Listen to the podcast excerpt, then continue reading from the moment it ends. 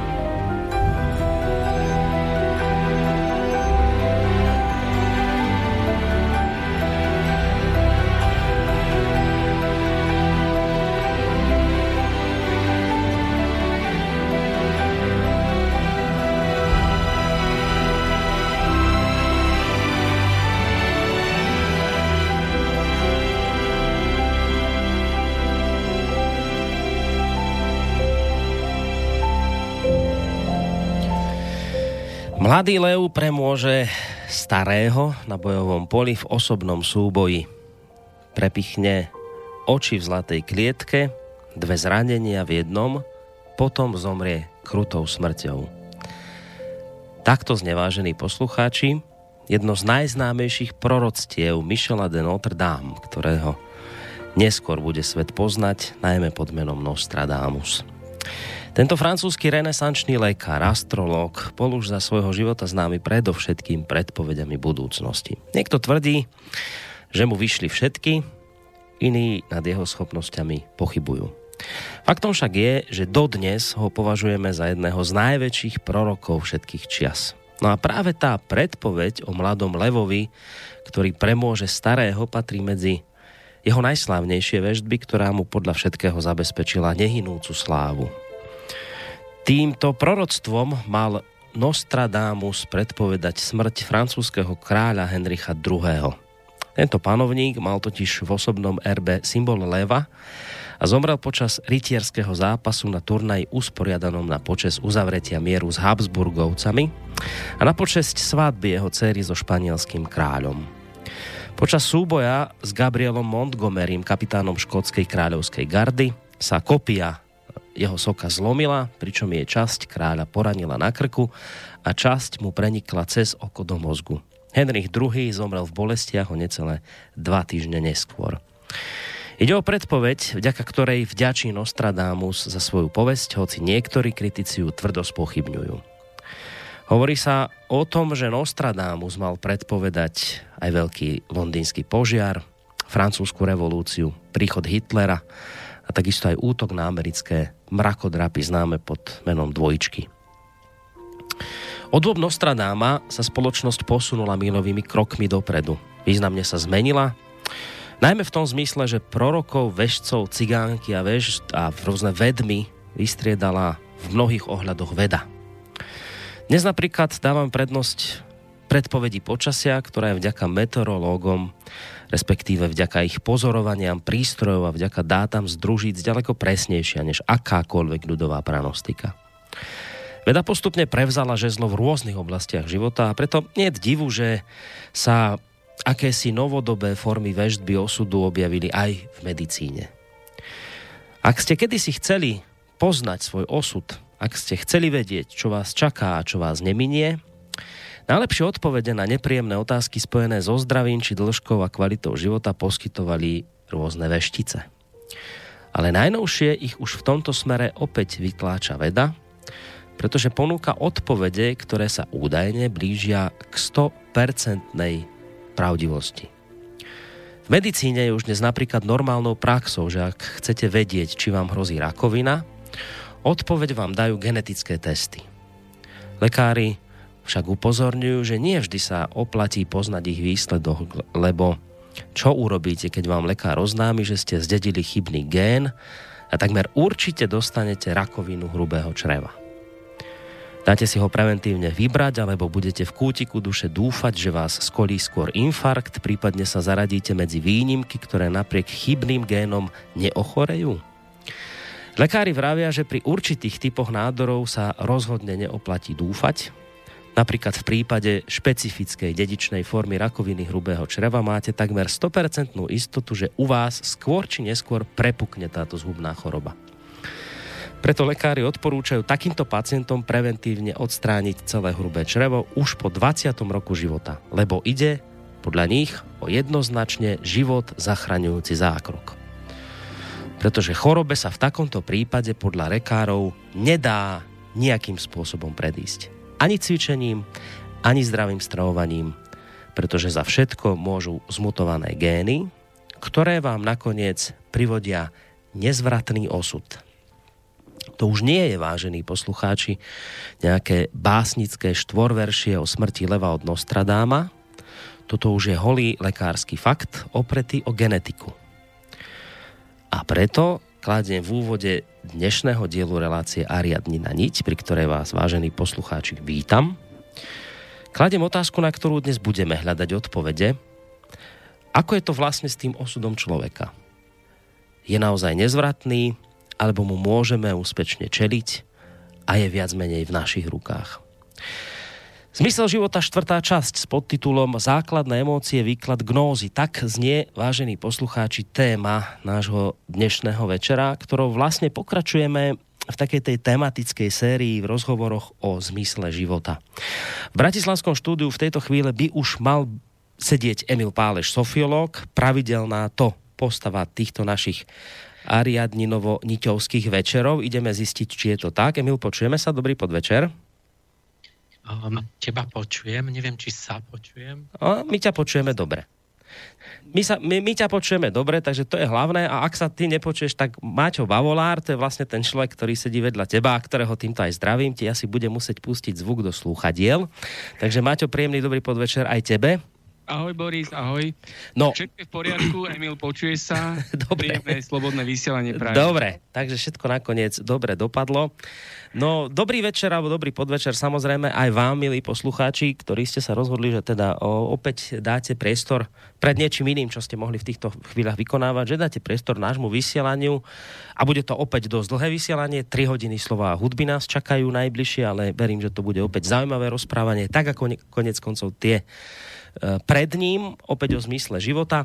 Pripomínam len, že v prípade, ak budete chcieť, samozrejme môžete do tejto témy zasiahnuť. Ideálne bude, keď to bude k téme, ktorú budeme rozoberať, ale ak to bude niečo mimo témy, tak je tu istá nádej, že v závere relácie by sme sa aj k týmto otázkam mohli dostať. V minulej relácii to vyšlo, uvidíme, či to vyjde v tejto relácii. V každom prípade mailová adresa studio zavináč slobodný vysielač bodka es ká, telefónne číslo nula štyridsaťosem tristoosemdesiatjeden nula sto jeden alebo zelené tlačítko otázka do štúdia. To je tiež jedna z možností, ako sa dá položiť otázka e, k dnešnej téme. Spolu s Emilom Pálešom, Martinom Bavolárom vám nerušené počúvanie z Banskobystrického štúdia praje Boris Koroni. No, my, Emil, začíname vždy tieto relácie tým, že urobíš také krátke zhrnutie, tak predpokladám, že dnes neostaneš asi tejto tradícii nič dlžný. Ideme si asi pár slovami niečo pripomenúť k tomu minulému dielu. No, prajem všetkým pekný podvečer. Um, to tvoje, že či počujeme sa, sa dalo pochopiť aj tak, že každý počuje sám seba. Že lingvisticky to je to isté, akurát z kontextu je to, že by sme sa mali počuť navzájom, ale ale myslím, že v bežných tých dialogoch ľudí skôr platí, že každý počuje sám seba, nie toho druhého. Tak keď si začal o, Najprv zareagujem, ty si začal s tým osudom.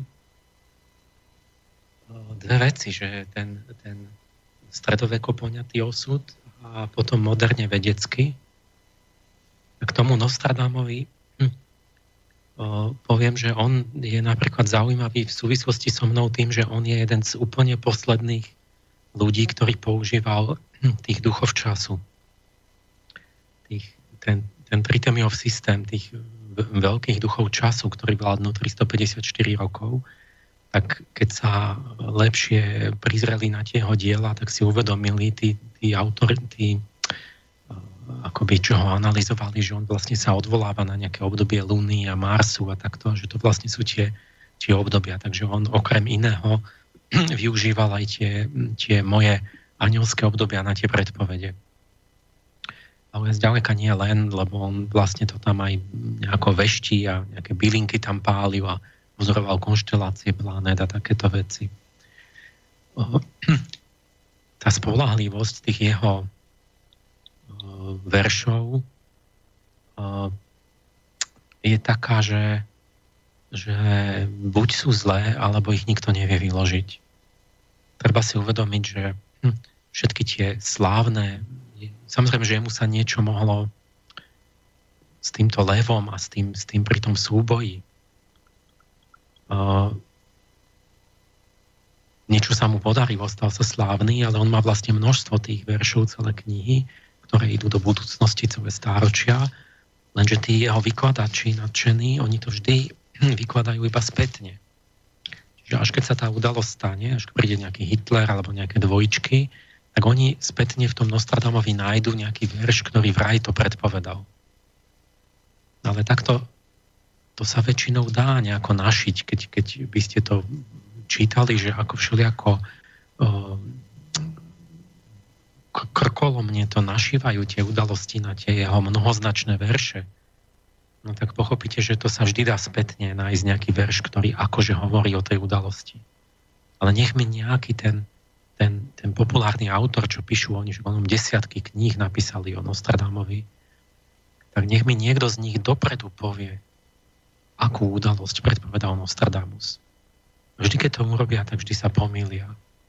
Ja si nepamätám na niečo, že by niekto z tých autorov dokázal vyložiť Nostradama, povedať dopredu, že v nejaký čas sa niečo stane a že by sa to naozaj stalo. Vždy to vedia až dozadu.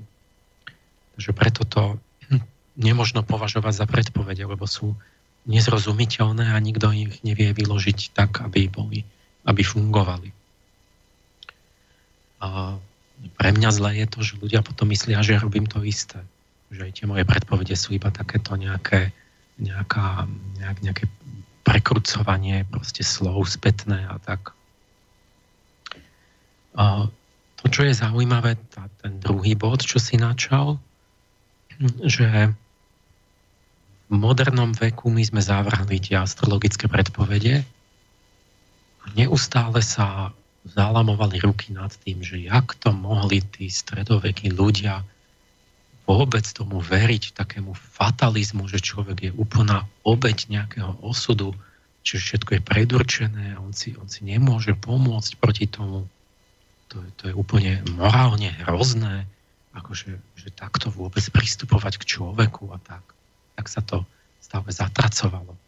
No a ihla, to, je, to sú tie paradoxy života, že vlastne veci sa akože zavrhnú a sa, sa ti vrátia v podstate to isté, len preoblečené do niečoho iného.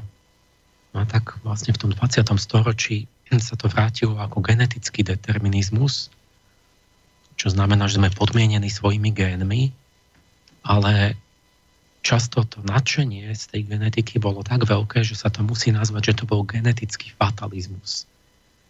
Jak ty si naznačil, že sa verilo, že v tých génoch je to sto percent zapísané a keby sme ich vedeli čítať, tak vlastne zoberieme vlas, už, už to, to vedci sľubovali, že zoberú vlas novorodenca a predpovedajú jeho život. Kedy ochorie, kedy zomre, kedy hento, tamto, aké bude mať inteligenciu a, a neviem čo všetko. A zaujímavé boli niektoré tie s tými identickými dvojičkami. To sú ľudia, ktorí majú úplne rovnakú dé en á. A že mali mnohé, ako keby, aj keď sa boli vychovaní v rôznych rodinách, tak úplne rovnaké nejaké záľuby alebo udalosti, alebo meno manželky, alebo tak, čo, čo nesmierne vyzeralo fatalisticky. No, skutočnosť, ako znova to bolo to, že to je zase iba ten, akoby ten démon fatalizmu, to je tá, tá taký sklon toho hm, akýsi duševný, ktorý to našepkáva vnútorne, že sme predurčení, ale ja som už, ja som už v mladosti stále hovoril, no nech už konečne zmapujú ten genóm, lebo konečne potom pochopíme, že to nie je v tom dé en á. Že tam nie je všetko. To, čo ty si povedal, to je pravda, že niek- sú niektoré výnimočné genetické choroby, ktoré, keď ten gen nemáš alebo je poškodený, tak sto percent musíš byť chorý. Proste, lebo tam nie, ja neviem, že nie, teraz si neviem, tá cystická fibróza a takéto veci. Lenže k tomu musíš povedať úplne inú vec, že z tisícok a tisícok chorôb, z ktorých sú väčšina oveľa častejšie, ako nejaká chrípka, tak tieto choroby sú len nejaký malý, malý zlomok, to je možno nejaká desaťtisícina a ešte sú to také, ktoré má veľmi málo ľudí. Takže toto, že vieš na základe génu predpovedať, že sto percent ochorieš v nejakom veku, tak toto, povedzme, platí v jednom z, z milióna prípadov. Čiže prakticky v živote v naprostej väčšine prípadov, aj čo sa týka fyzických chorôb, je to tak, že sa to nevie predpovedať napriek tomu, že už máme zmapovaný genóm. Ani v prípade tej rakoviny, aj s rakovinou je to tak, že genetické, teraz to by sa líšilo podľa chorôb a typov a rakovina tak, ale zhruba celkovo je to tak, že platí, že, že genetika prispieva nejakou jednou tretinou faktorov k nášmu osudu. Druhá tretina je výchova a tretia tretina je duchovná ašpirácia, čiže seba výchova, vlastné rozhodnutia.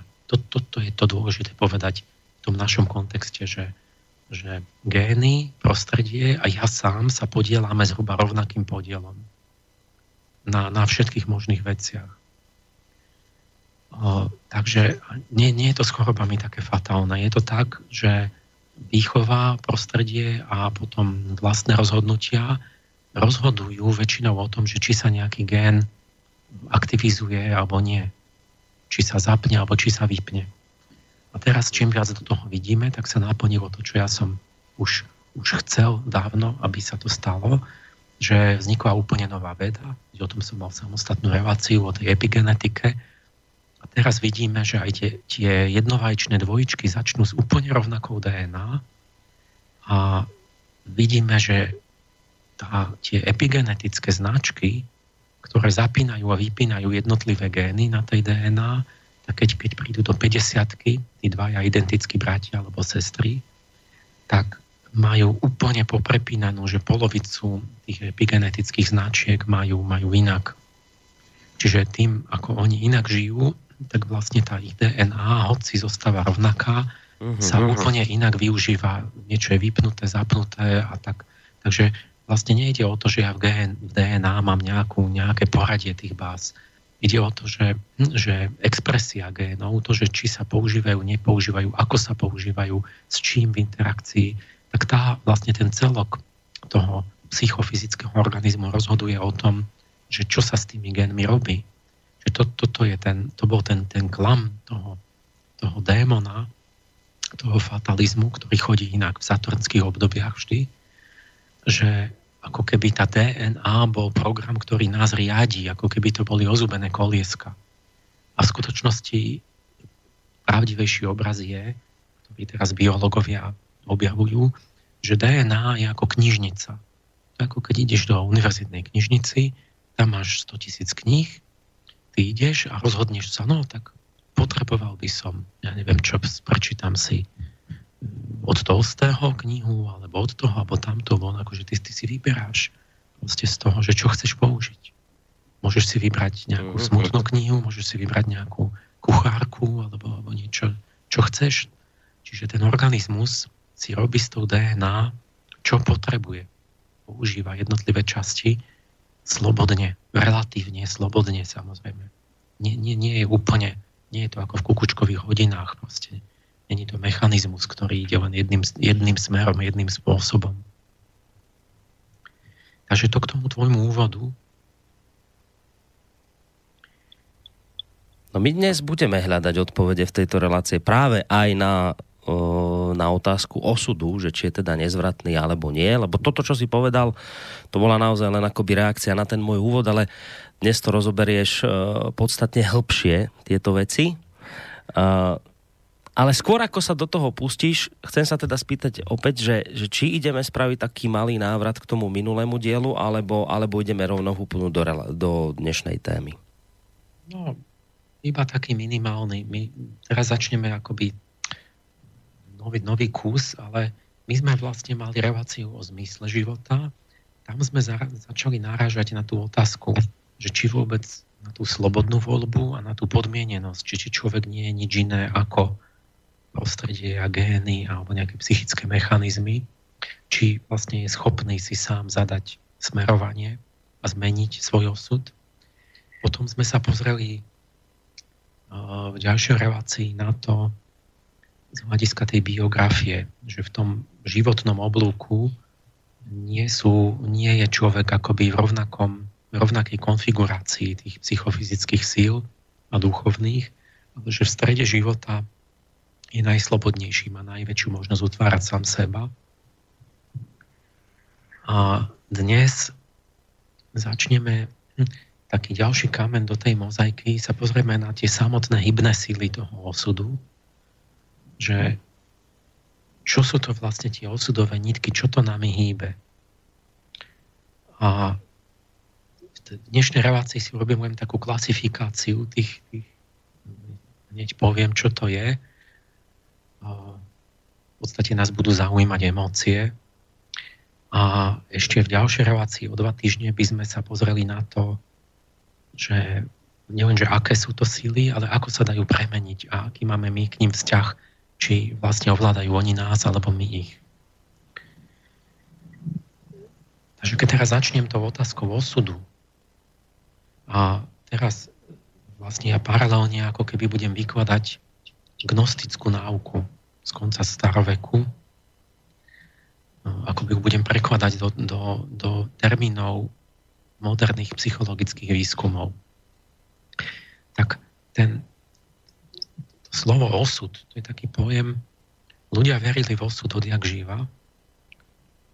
Je to veľmi hlboká, stará, zakorenená predstava. Je to presvedčenie, že každého z nás ovláda nejaká temná, neodvratná sila, ktorá riadi beh nášho života a neúprostne nám dáva prežiť určité situácie. A že sa im možno ani nemôžeme vyhnúť, že v tých mýtoch, ako v tom Oidipovi, on, tam sa často ten hrdina pokúša niknúť pred osudom, lebo dostane väždbu a práve tým to naplní. Tým, tý, týto svojou snahou uniknúť. A, hm. Otázka je, že teda existuje nejaký osud, v čom spočíva, a je naozaj neodvratný, alebo sa dá nejako modifikovať? Dá sa vyhnúť osudu? Tá myšlienka toho osudu nie je nejaký výmysel, iba taký. To je, to je vzaté zo skúseností, lebo my nejako tušíme, že kde si, ako si sa pripravuje náš osud vopred a že sa dá nejako vytušiť, vyveštiť, že sa môže zjaviť v snoch alebo v nejakom záblesku intuície, lebo nás môže varovať nejakou symbolickou udalosťou dopredu. Na to boli v tých staroveku tie veštice a orákula a všelijaké tie, tie divinácie, ktoré sa snažili nejako vyzistiť, čo nás čaká. Ale čo to je? No tu sú také dve myšlienky, také dve koncepcie osudu. Jedna je vonkajšia, druhá vnútorná. Tá vonkajšia je predstava, že osud je nejako spojený s planetami a s celým kozmom. Najlepšie to vyjadrili gnostici, to bol taký podivuhodný duchovný prúd na sklonku antiky, gnosticizmus. No oni hovorili, že v tých planetách žijú ar- archonti, to je pogreckí vládcovia. A pokladali planéty viac menej za zlé, lebo, lebo oni vytvárajú ten osud a tým osudom nás väznia. Takže tých sedem archontov, ktorí sú duchovia siedmých planét, spútali svet mocou osudu a ujarmili všetko v nevyhnutných cykloch vzniku a zániku, všetko, čo je na Zemi. A táto predstava dlho pretrvávala, vidíme široké kresby ešte v devätnástom storočí, ako, ako hviezdy vysielajú svoje lúče, ten hviezdny magnetizmus na, na ľudí a tí sa pohybujú ako bábky v divadle na tých nítkach toho hviezdneho magnetizmu a idú v ústrety svojmu osudu, smrti alebo láske a podobne. To je jeden, jeden ten koncept toho osudu, že to má niečo s planetami. Nakoľko je to pravda? A no dodnes nevedno. Ja za celý život, čo ma astrológia zaujímala od mladí, môžem zhrnúť iba to, že, že na jednej strane vieme, že astrológia má nejaké pravdivé jadro. Niektoré veci sú pravda, aj, aj sú vedecky dokázané. Na druhom konci vieme, že niektoré veci v astrológii vôbec nemôžu byť pravdivé, že to si, to je, to si nemožno ani myslieť, pretože to z logických dôvodov je nemožné, že sú to proste omyly. A, a veľká väčšina medzi tým je taká, že by to musela rozhodnúť skúsenosť a, a nie, nie je to jasné. Astrologovia majú zážitok a pocit, že vedia intuitívne vytušiť povedzme charakter ľudí, nejaké udalosti. Vedcom, keď sa to snažia nejako kvantifikovať a to zmerať, tak im to ne, nedarí sa im to. Čiže je to v nejakej takej polohe, že je v tom nejaká, nejaké intuitívne umenie, z časti niečo na tom funguje, ale vedecky sa to nejak nedá zachytiť príliš dobre. No, otázka do akej miery, pretože to jednoducho nie je pravda, alebo pretože sa to ešte nejako, že je to ťažké to nejako, nejako zmerať. No ale k tomu, k tomu pravdivému jadru vieme, že patrí Slnko a Mesiac, ktorí majú mohutný dopad na celú biosféru. Vrátanie nielen biologické cykly ako v prírode, ale aj psychické cykly u človeka, alebo aj kultúrne cykly v histórii. Na to má vplyv Slnko, Mesiac. A nie len Slnko a Mesiac, ako, ako to najbližšie a najmocnejšie teleso, ale, ale aj tie planéty. Ako som mal nedávno jednu tú reláciu, to bolo v zime, či kedy sme to mali o tom? Tak nejako, pre... to bolo v planéty, no. Tak, tak. tak že zime, som sa snažil vypočítať, že tam tie teórie, že či cez slnko, že ako, ako by to mohlo pôsobiť. No a si predstavte, že teraz v máji je veľk, bol zverejnený veľký vedecký objav, sa tešili z toho mnohí, že presne taký, o akom som hovoril v zime. Že totiž aj samotné planéty priamo ovplyvňujú Zem a to fatálne.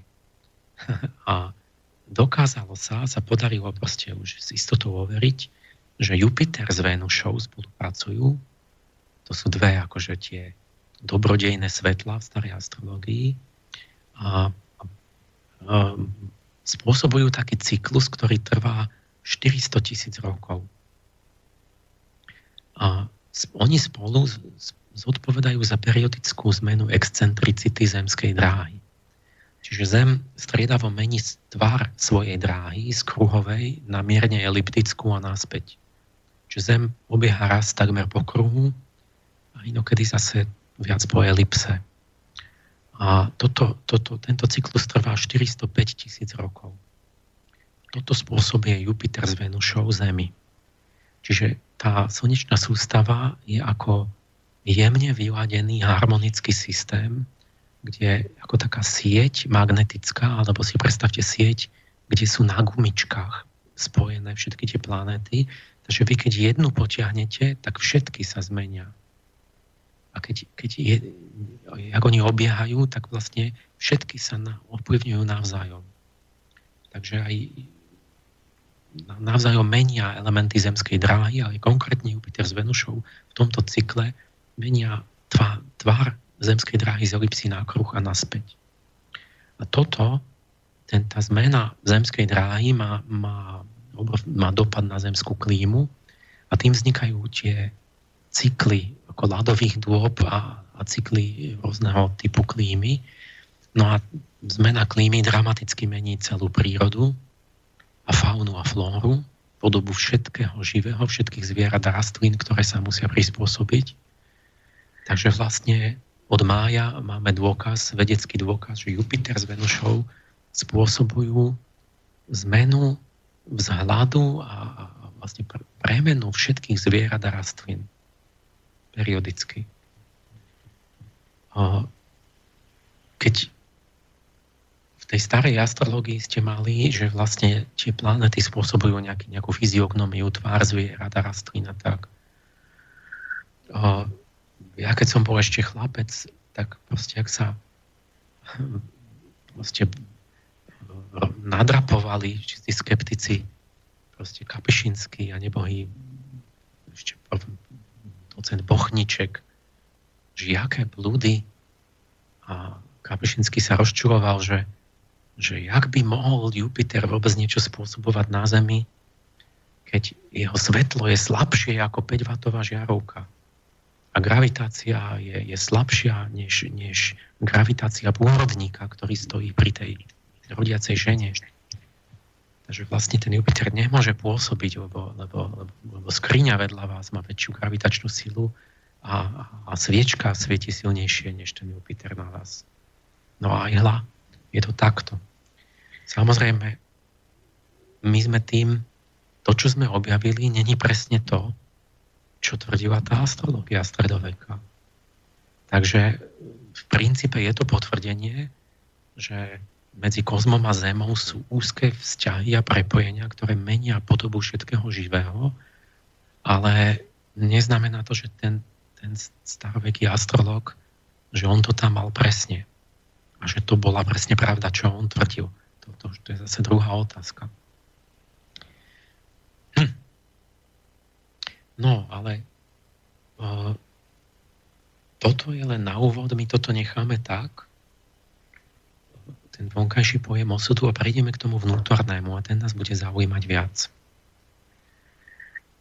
Ale to by sme mohli možno po prestávke. Dobre, no tak máme naozaj takú polhodinku prvú za sebou.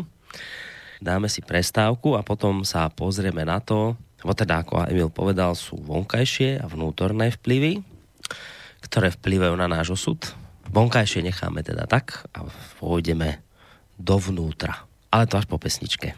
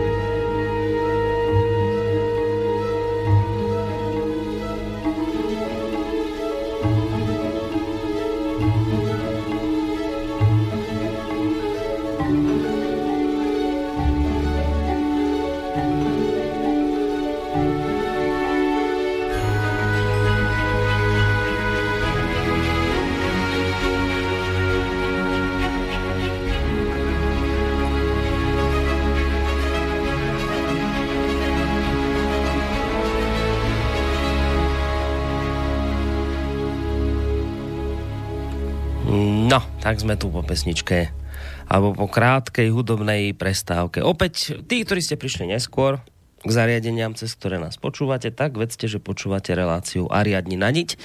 Myslím, že to už dokonca št- asi štvrt, áno, štvrtá časť e, veľkej témy, ktorú rozoberáme, a to je zmysel života. No a dnes v rámci tej témy, ktorú sme e, otvorili, my sme sa radi pozreli na to, čo vlastne všetko vplýva na náš osud a či ho nejakým spôsobom môžeme alebo nemôžeme teda ovplyvniť. Emil už čo to povedal, ale slúbil, že z tých vonkajších vplyvov, o ktorých sa hovorí, že to sú tie vplyvy planét, sa teraz pozrieme na niečo iné. Tie, tie vonkajšie vplyvy necháme teraz tak a ideme, ideme sa pozrieť, čo v našom vnútri by mohlo vplývať na náš budúci osud. Tak, Emil, nech sa páči. Stredovek pod planetami nerozumel iba planéty. Planéta, to bolo božstvo.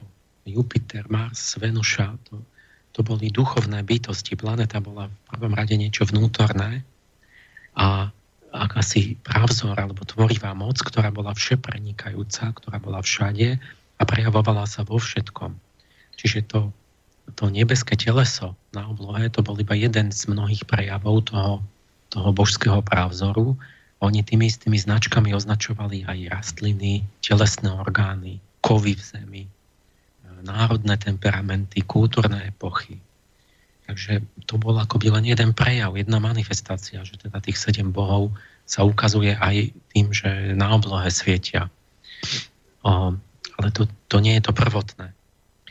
A to treba pochopiť, že no a tá astrológia vlastne, keď to človek začína chápať, že ona vznikla z časti tým priamým pozorovaním vplyvov tých nebeských telies, čiže ľudia si jednoducho všimli, že mesiac je spojený s plodením v prírode, že tie, tie, ten mesačný cyklus riadi hladiny pohlavných hormónov a ženský cyklus a také veci, že slnko pôsobí na myšlienkovú bdelú schopnosť a skutočne ono pôsobí na stav krvi, na neurotransmitery, ako serotonín a podobne. Takže toto vošlo do tej klasickej astrológie, ale, ale ešte viac platí, že tá astrológia vlastne vznikla pro, skôr projekciou introspektívne pozorovaných psychických archetypov na vonkajšiu prírodu. Čiže v tom starom analogickom ešte myslení, keď nebola veda, tak tam všetko, to, to bola tá akoby analogická myseľ prapôvodná. No a ona je, je, má celé tie jej vlastnosti sú také, že ľudia to, čo vnútri videli, tie právzory, to, to boli tí bohovia, tak oni pomocou tohto tá analogická myseľ všetko dala do súťažnosti s tými právzormi a snažila sa to pomocou toho pochopiť. A tým urobila vlastne svet inteligibilný, že urobila v ňom nejaký rozumný systém. Tým, že použila ako keby tie vnútorné archetypy na pochopenie tých vonkajších vecí. A tak ako príklad ten, ten Ten Mars je taký jednoduchý, že má červenkastú farbu, má dynamický výbušný pohyb, zrýchluje, naraz vybuchne, rozžarí sa, zmizne zase. To celé sa podobá, ten prejav na oblohe sa podobá analogicky cholerickému temperamentu. Výbušný cholerik má prudké pohyby, očervenie, keď je nahnevaný a, a, a tak. A v, tom, v tých starých dobách sa to automaticky nejako pociťovalo tak, že tam je skutočná neprepojenie. To sú to boli tie magické korešpondencie, že medzi tým cholerikom a tým Marsom, že tam je nejaká príčinná súvislosť.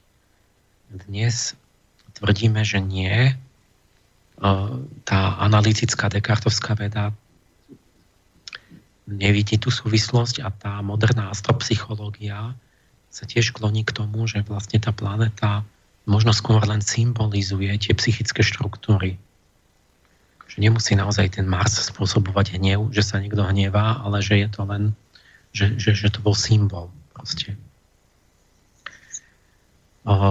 Čiže ten, ten druhý koncept osudu je vnútorný, je taký, že osud vyviera zvnútra, že to je naša povaha.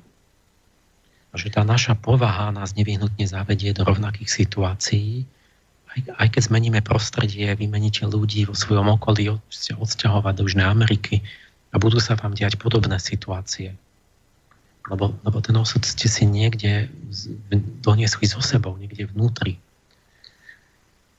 A pekne to vyjadril Friedrich Schiller. Povedal, že v tvojej hrudi sú hviezdy tvojho osudu. To isté už povedali mnohí pred ním, Herakleitos, Sofokles, Cicero. Hovorili, že povaha človeka je jeho osudom. A rozumiete, nie? Že vlastne keď mám nejaké vlastnosti, tak sa mi budú diať určité udalosti, aj keď to bude s inými ľuďmi. Jasne. A, a ťažko sa tomu vyhnem, pokiaľ nezmením svoj, svoj charakter. Hmm? No, toto, vidíte, že keď to hovorí Herakleitos, tie veci... Toto bolo zrejme už, už v, času, v čase, keď vznikla tá horoskopická astrológia, nie že by to nevedeli, lenže oni verili, že oboje je prepojené a že vlastne ten, ten osud je v nás, v našej povahe, ale že tá povaha súvisí s tými planetami, takže vzhľad oblohy alebo vôbec prírody pri našom narodení nejako analogicko-symbolicky napovedá, že a, aký človek sa rodí práve. Že tie konštelácie planet na oblohe ako keby boli takí divadelní herci v tých súhvezdiach a v tých aspektoch navzájom, ktorí ako keby dramaticky zvestovali budúce udalosti a vlastnosti toho zrodenca. A boli to nielen nebeské telesa, ale vlastne v tých mýtoch to vidíte, že oni brali všetko za symbol, celú okolitú prírodu, hociaký dej. Keď bolo zatmenie, keď bola kométa, keď bola búrka alebo zemetrasenie pri národení. No tak to hlasovalo nejakého výnimočného jednotlivca, ktorý bude mať niečo s tým spoločné. Indiáni mali taký zvyk, že podľa stavu prírody dali, dali meno dieťaťu. Čiže keď práve snežilo prvýkrát, tak mu sa volalo, že, že neviem, prvý sneh. A tak, lebo... lebo Tá, tá intuitívna stará myseľ to bere, že nič nie je náhoda. Že, že všetko, to je, všetko to vypovedá, celá príroda je oduševnená, akoby inteligentná. Je pekné, keby ste si zistili, že aké bolo počasie a, a čo bolo, keď ste sa narodili. Kým, keď vám to rodičia ešte vedia povedať. Hm. Niekto sa narodil a udierali hromy blesky. Vtedy práve tak. Niekto za nejakého zimného večera, keď bolo všetko zasnežené a niekto iný v horúčave, keď sú všetci na kúpalisku v lete. A tak. Čiže oni verili, že to je prepojené, ale, ale takisto vedeli, že vlastne ten osud je niekde vnútri v nás. No a tí, tí gnostici, keď sa pozrieme teraz bližšie na to, že čo sú to tí archonti, tak. Je, je ich sedem, korešpondujú s tou planetárnou sedmou. Dobre. Ale ďalej, oni majú napríklad zvieracie hlavy. Že má, jeden má hlavu leva, druhý býka, hada, orla, medvedia, psa, osla. A ako kde? Tam bolo viac tých, tých gnostických škôl, ofiti, setovci. A Jánova pokryv tu mám a A Mandejci sú taká gnostická sekta, ktorí ešte dodnes tam sú, niekde v Iraku. Veľmi stará sekta, majú svetú knihu Ginzu. A to je gnostické náboženstvo. Každý má nejaké meno, ten, ten archon má nejakú podobu.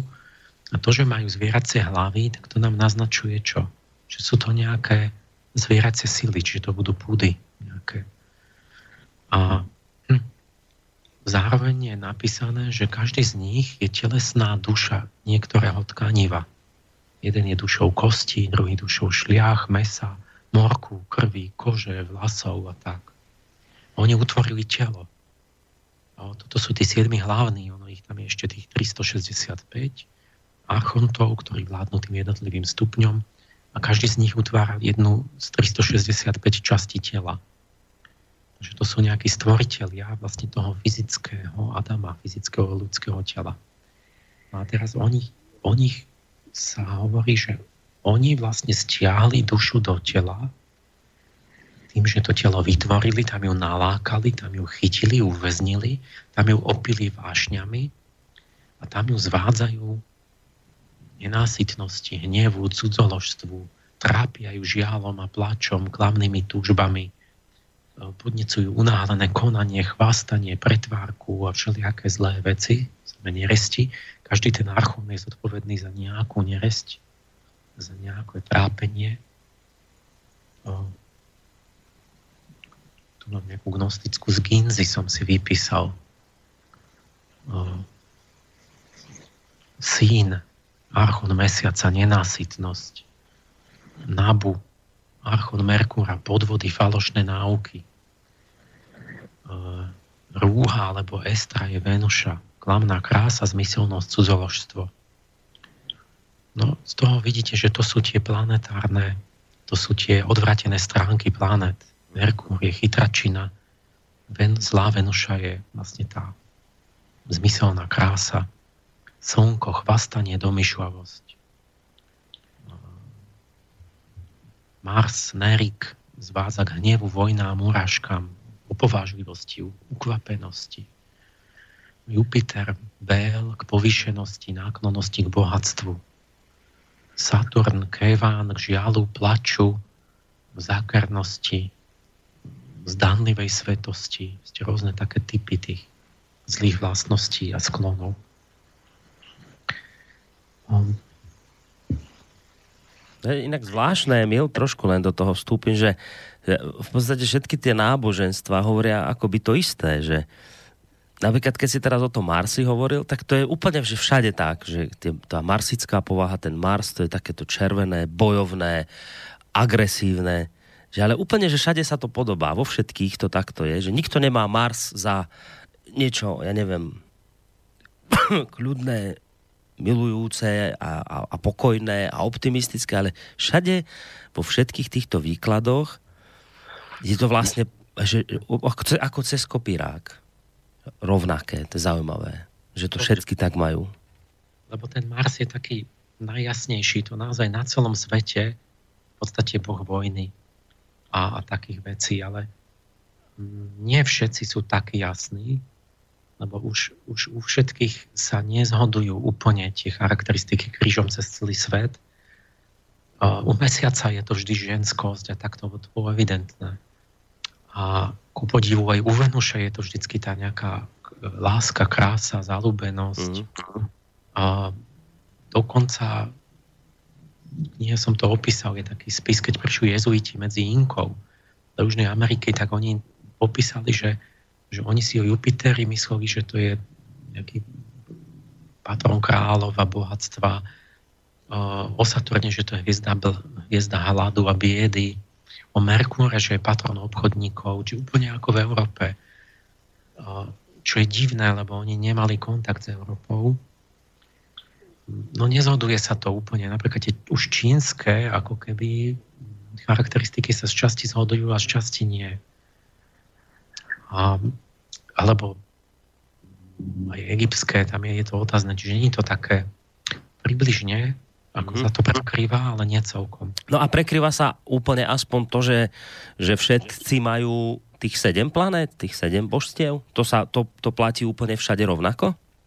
No tak pozri, že, že jak to vezme, že, že na oblohe bolo sedem planet, takže to musel mať každý rovnako. Lebo očami bolo vidieť voľným okom sedem pohybujúcich sa telies na pozadí stálic. Urán nikto nevidel a, a, a tých sedem videl každý. Takže oni, každý vedel, že máme sedem telies, týchto bludných, čo blúdia, ale tie charakteristiky, čo im pripísali, sa je vôbec zvláštne, že sa zaujímavé, že sa zhodujú vôbec do tej miery, do akej sa zhodujú, ale nie sú úplne rovnaké. Z toho vidno, ej, že ej. Tam je aj vždycky tá zložka tej, tej lokálnej fantázie, že to, že to nie, že tie astrológie sa nezhodujú celkom. aj dosť sa rozchádzajú mnohokrát, čiže z toho vidno, že to sa nedá len tak spoľahnúť, že, že proste tam je nejaké jadro v niečom pravdivé, ale, ale je tam aj došpekulované plno veci.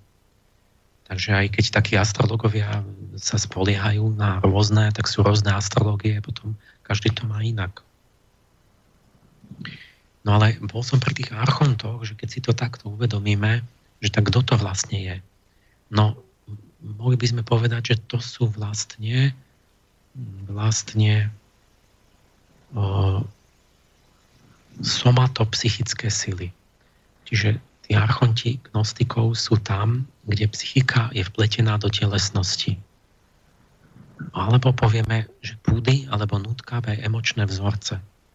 Oni hovoria, že tí archonti, démoni uvozni, uväznili a zotročili dušu v temnom hrobe tela, kde leží zneúctená a smilní ako perla v bahne a držia ju v nevedomosti o jej pravom domove v nesmrteľnom svetle. Najväčší zvodca duše je pohlavná slasť a tak, lebo to je najsilnejší akoby afekt, ale všetky tie ostatné. O, čiže my by sme dnes povedali, že to sú, že z toho popisu je evidentné, že to sú nejaké, nejaké afekty, ktoré vystupujú z telesných orgánov a ktoré nás nejako sťahujú do nejakých, do nejakých neovládateľných proste budení a reakcií a nemáme to tak pod kontrolou.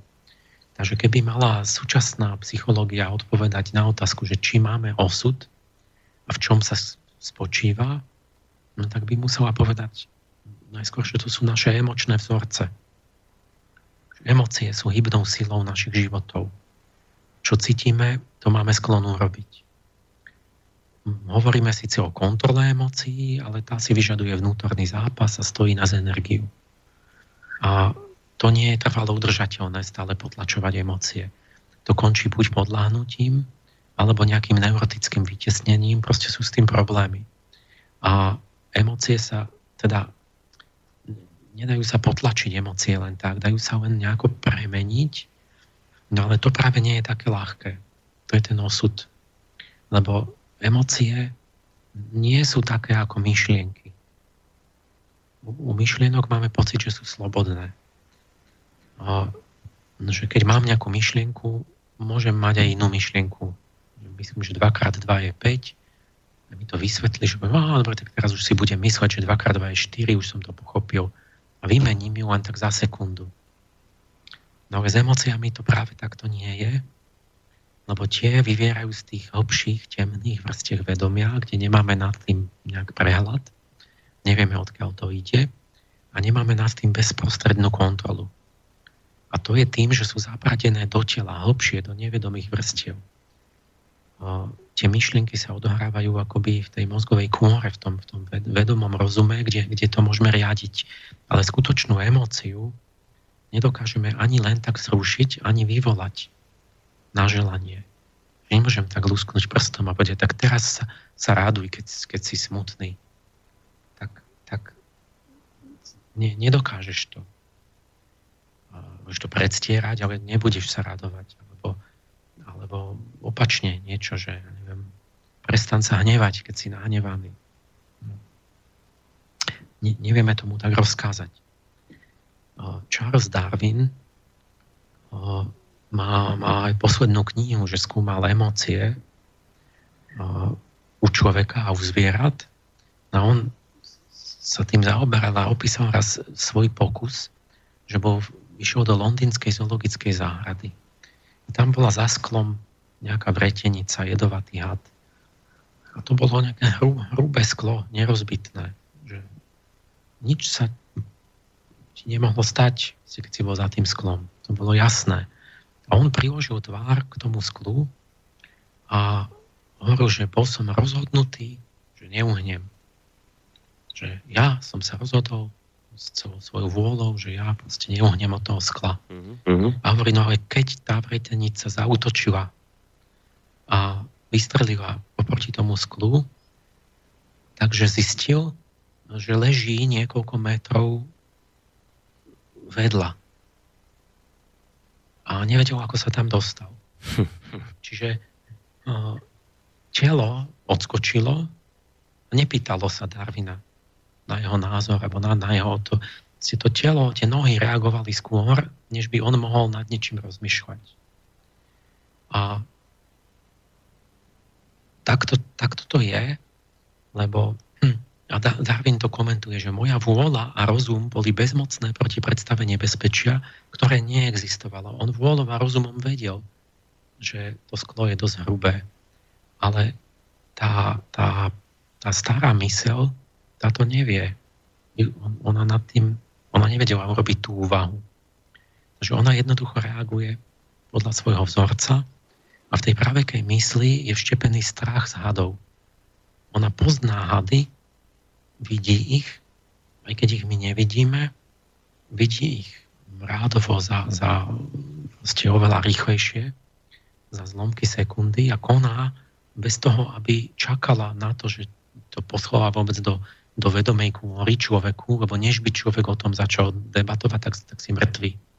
Takže tá, tá stará myseľ sa nepýta človeka, že čo, čo má robiť a jednoducho dá príkaz rovno tým končatinám.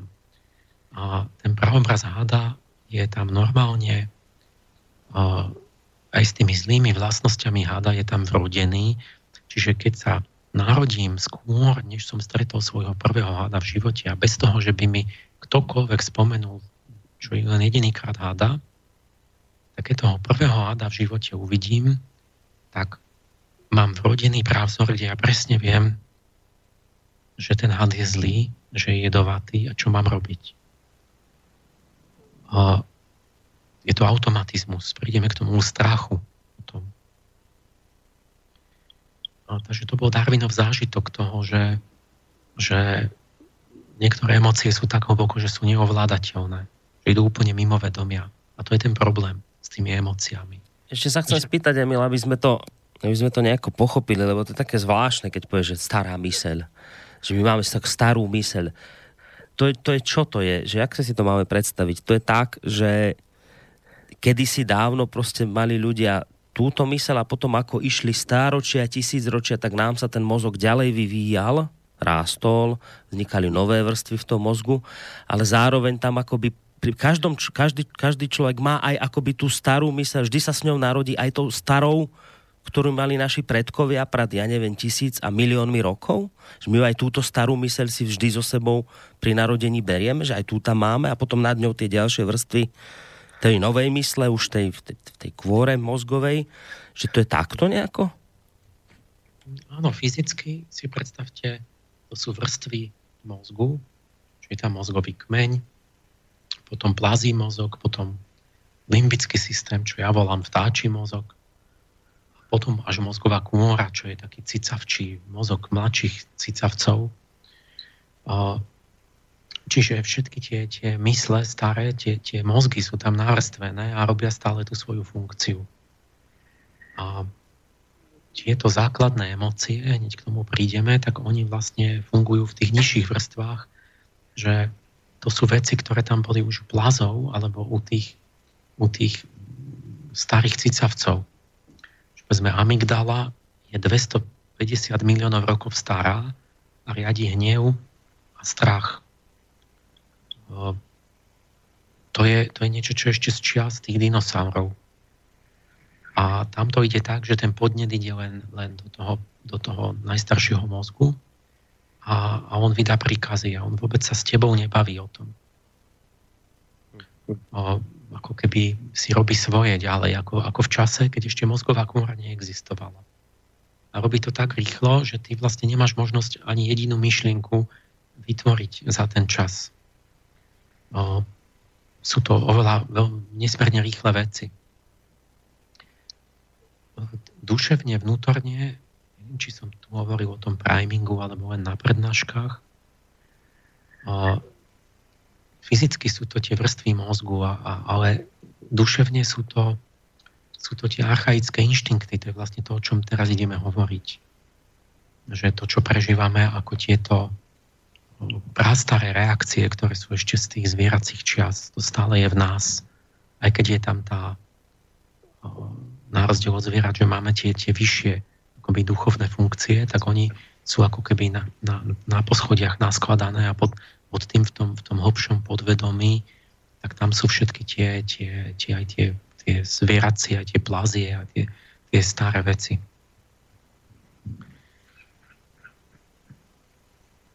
No, otázka, toto, otázka len je taká drobná, hneď ťa už nechám pokračovať, že a viackrát sme to aj v tejto relácii si to hovoril a naznačoval, že teda keď, keď sa teraz len pozrieme cez toho Darwina vlastne na, na tú našu fyzickú schránku, tak e, tam je jednoznačné, že príroda to riadi tým spôsobom, že keď niečo počase sa ukáže ako zbytočné, čo už nefunguje a nefunkčné, že už, už to nepotrebujeme, no tak to tak to zakrpáte. No tak takto nám pomaly všetky miznú zuby múdrosti, lebo už nepotrebujeme hrísť korienky a tak ďalej.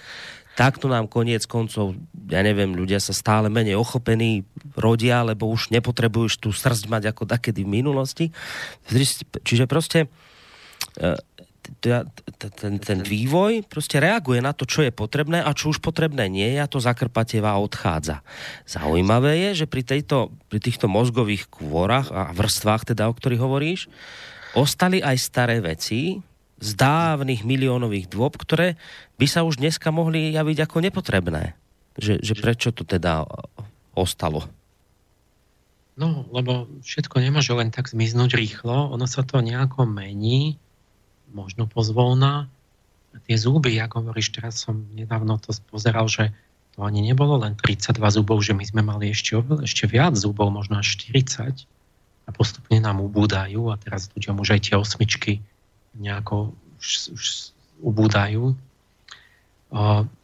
nejak sa to možno mení, ale ono to predsa, ono to stále má svoju funkciu, lebo my stále ako keby tie emócie stále nás, stále nám riadia vlastne väčšinu nášho konania. Že keď sú nejaké také poruchy, že ľudia nemajú emócie, tak vysvitne, že ten rozum, že to vôbec nestačí, že oni nie sú schopní života. Že im chýba motivácia, chýba im strach, chýba im takéto veci a že vlastne sú akoby neschop, neschopní žiť normálne. Že my tie emócie stále veľmi potrebujeme. Čiže aj tie štruktúry staré mozgu, skrátka potrebujeme pre dnešný život stále. Aj tie najstaršie, čo sú na prežitie, ale aj a hlavne a veľmi tie sociálne emócie, ktoré vytvárajú ako keby vzťahy medzi ľudské. Bez toho sa tiež nedá žiť. A ja neviem, že strach je vec, že na, na brzdu dupneš o pol sekundy skôr, než sa vo vedomí dozvieš, že ti niečo hrozí. A pol sekundy, keď si vyrátaš, aká to je brzdná dráha, ja neviem, podľa toho, aká je rýchlosť, že neviem, pri stovke to môže byť aj pätnásť metrov, alebo koľko, no, tak tak zistíš, že, že ty, ty nemôžeš čakať na, na tvoj rozum, že než ty si uvedomíš, že niečo je v ceste a rozhodneš sa vstupnúť na brzdu, že to musí urobiť tvoj strach. Lebo on je o pol sekundu rýchlejší, než ty začneš o tom rozmýšľať. On už, on už stlačil tú brzdu. A to robí ten starý mozog stále. Vyhodnotí situáciu, urobí to za teba a nečaká. Uh-huh, uh-huh. Hm. Takže ja len pred pesničkou by som dopovedal len tú myšlienku, že vlastne uh, tí archonti, si ich preložme moderne, že to sú vlastne nejaké staré vzorce, afekty, emócie, ktoré sú tak hlboko, že ich nemáme plne pod vedomou kontrolou. Ale tieto emócie sú ohromne rozhodujúce, oni smerujú našu pozornosť, čo si budeš všímať, organizujú našu pamäť, čo si zapamätáš, čo nie. Potvarbujú myslenie bez toho, že by sme od to postrehli. Tie myšlienky idú nejakým smerom. Nerozhodujú len o tom, ako sa správame my sami, ale čo horšie aj o tom, ako sa správajú druhí ľudia k nám. A vlastne tí, tí druhí ľudia okolo nás, keď by ste vedeli, že čo je osud, čo, čo je môj osud, tak tak predovšetkým ho stelesňujú vlastne ľudia v mojom okolí. Taký mám osud, takých mám ľudí okolo seba. A, a to závisí aj od mojich emócií, a nielen od tých prejavených, ale od tých skrytých, ktoré tajíme, alebo ktoré sú neprejavené. Alebo... lebo aj pri veľkej sebakontrole nedokážeme potlačiť mimické mikrovýrazy a reč tela, ktoré sa mimovoľne prejavia aspoň na zlomok sekundy. A naše podvedomia komunikujú. Čiže pri každom stretnutí medzi ľuďmi tie podvedomia vzájomne čítajú emočné stavy. Moje podvedomie číta vaše podvedomie a naopak a, mne, a podá mi pocit, ktorému ja nerozumiem, ale ovplyvní moje správanie voči vám. To je ten tzv. Prvý dojem, alebo aj, aj, aj druhý, tretí dojem. Áno, áno. Že, že ja mám nejaký pocit z niekoho, tak urobím niečo. Keby som mal iný pocit, urobím iné. Ale ja neviem, prečo to robím. Ľudia to nevedia vysvetliť. Ale tam je nejaká ohromná, veľká komunikácia podprahová. Tam sa odohráva ten český lekár Radkin Honzák. Teraz som od neho čítal knihu, ten hovorí, že deväťdesiatosem percent všetkého diania psychického sa deje pod, pod hladinou vedomia. Čiže veľká väčšina. Keď osud sú predovšetkým ľudia v našom okolí, tak ich výber tých ľudí a správanie tých ľudí sa riadi silami, ktoré ležia pod prahom nášho vedomia. My sa správame podľa nich, nevieme o tom, tie sily nás vedú po takých neviditeľných vláknach, nebadáme to, lebo iba tak intuitívne ideme za tým. A teraz tá zaujímavá otázka je, že predstavte si ten obraz, že my vlastne podvedome, podprahovo ideme ako naozaj, ako tie bábky na takých neviditeľných nitkách, vedení takýmito podprahovými pocitmi, intuíciami, dojmami. A to není, to, to deväťdesiat percent není naše nejaká úvaha, nejaké rozhodnutie. Mm, mm. Vy niekoho uvidíte, je vám nesympatický a vôbec ešte ste o ňom nepočuli, neviete ani, ako sa volá ešte. A neviete, či je dobrý, zlý, aký je, čo to je zač. A už ste rozhodnutí, že s tým nie, s tou áno, zento, tamto. A tá zaujímavá otázka, že do toho vôbec nevidíme. Sme úplne mimo toho, nemôžeme do toho zasiahnuť. Viem, dá sa to pochopiť, dá sa zasiahnuť. Má to nejakú logiku, ten, ten, ten osud, tá stará myseľ, podľa čoho to robí. A vieme tam nejako sa zúčastniť toho, alebo to nejako, nejako obmedziť, ovplyvniť. Alebo sme proste obete toho podvedomia. Mm. Ktoré nás nikam vedie, my nevieme prečo a nemôžeme to zmeniť. Tak, znie to tak obľudne, neslobodne, toto, o čom hovoríš. Už tak, vážení poslucháči, ak túžite zistiť odpoveď na tie otázky, ktoré Emil teraz hodil do placu, tak nás musíte počúvať ďalej.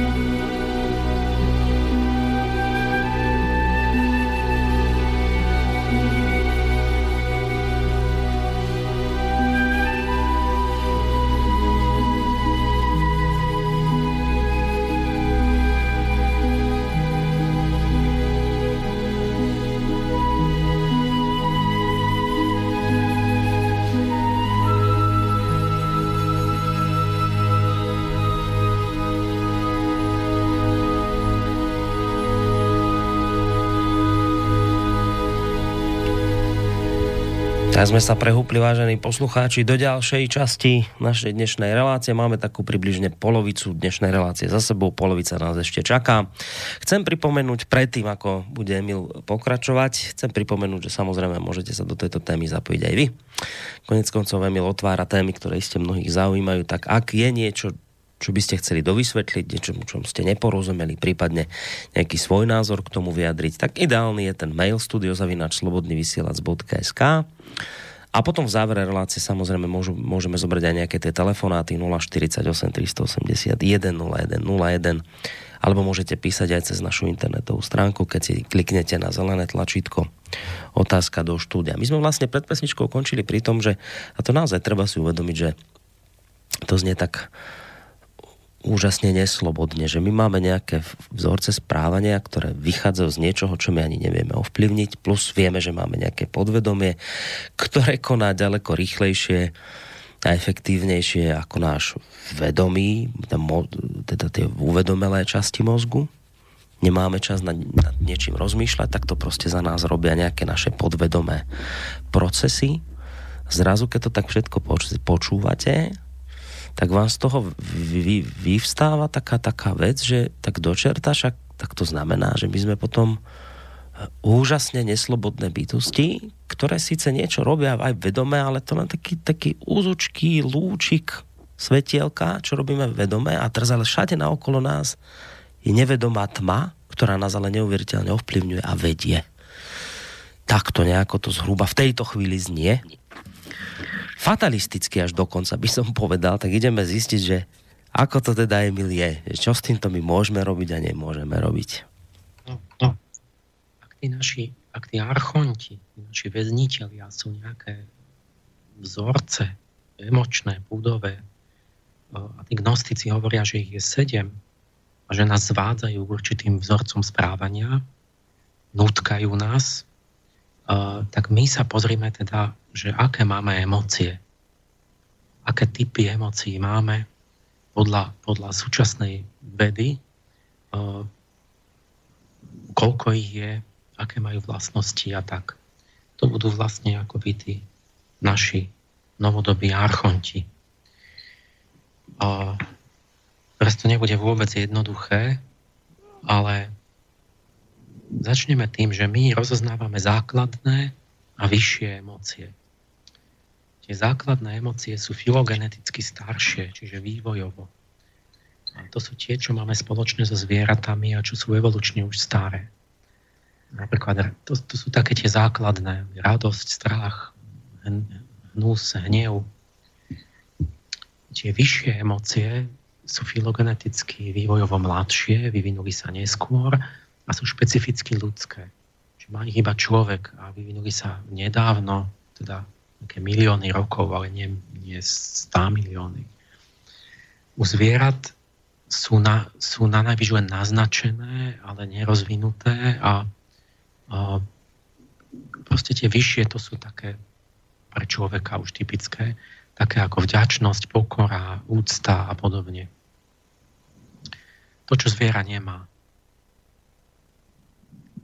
Alebo sa môžeme hádať, že tam je niečo podobné a začína to, ale to viac menej je to tak, že, že to nemajú rozvinuté. Tie, teraz aký je rozdiel?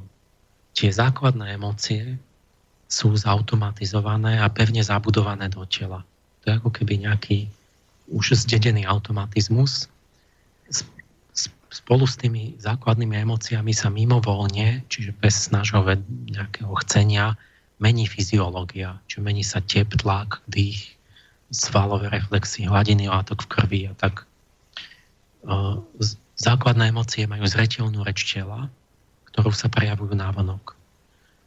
A hneď povieme, že proste to je vidieť, to je, to je telesný dej, že to je vidieť aj na tom, ako sa človek tvári, ako, ako sa pohybuje a vnútri tela sa dejú všelijaké veci presne pri tej emócii. A aj keď sa to trochu líši v rôznych, no,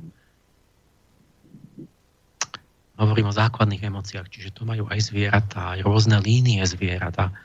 A, a toto vyjadrovanie návonok teda nie je rovnaké u všetkých zvierat. Napríklad cicavce vytvorili tvárovú mimiku. Čiže podľa toho, podľa mimiky my vidíme, že ako ten druhý cicavec, že čo prežíva. To je signál. Ale vtáky napríklad nemajú mimiku. Ale emócie majú. Tak ako ju vyjadrujú? Ako sa dorozumejú o emócii, keď nemajú mimické svaly na tvári? Majú tance a gestiku. Čiže oni vyjadrujú emócie pomocou akoby takých tancov a gest, pohybov. Čiže tieto základné emócie majú u ľudí, u nás tvárové výrazy, ktoré sú pevne dané, lebo oni to už je zdedené zo zvieracej minulosti. To už vidno na psovi a takto, že, že keď je, neviem, aký taký. Hej, že cerí zuby, keď je nahnevaný, podobne ako to robia a ľudia. No, podoba. Toto Darwin skúmal, že vlastne videl, že sa podobajú aj tie emócie u zvierat.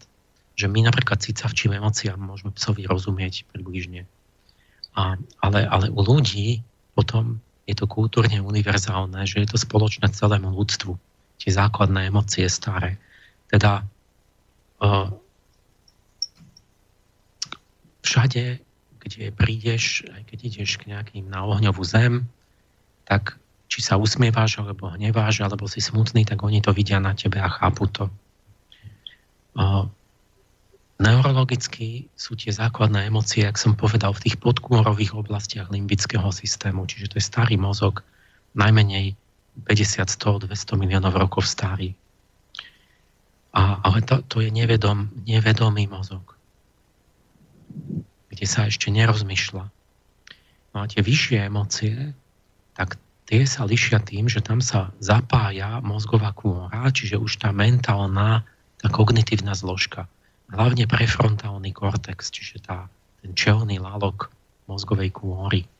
A tieto vyššie emócie sú cítené už kogníciami, cítenie a myslenie sa v nich spriadajú dovedna. Tá vyššia emócia je, je niečo, niečo citové, šťavnaté, ale zároveň to má nejakú myšlienku vždy. A, čiže tá vedomá kôra a nevedomé podkôrové oblasti sa na nich nejako podielajú a vytvárajú okruhy a také spätné väzby. Čiže tie vyššie emócie sú už vedomejšie, z časti sú racionálne, tým pádom sú z časti viac pod kontrolou našej vôle. Nie sú už tak úzko zviazané s fyziológiou, nie sú tak hlboko v tele, a preto sú slobodnejšie, vyžadujú si o niečo slobodnejšie, ale teda menej automatické a vyžadujú si rozhodnutie. Nemajú ani jednoznačne dané tie tvárové výrazy, a nemusia byť dokonca vôbec viditeľné návonok.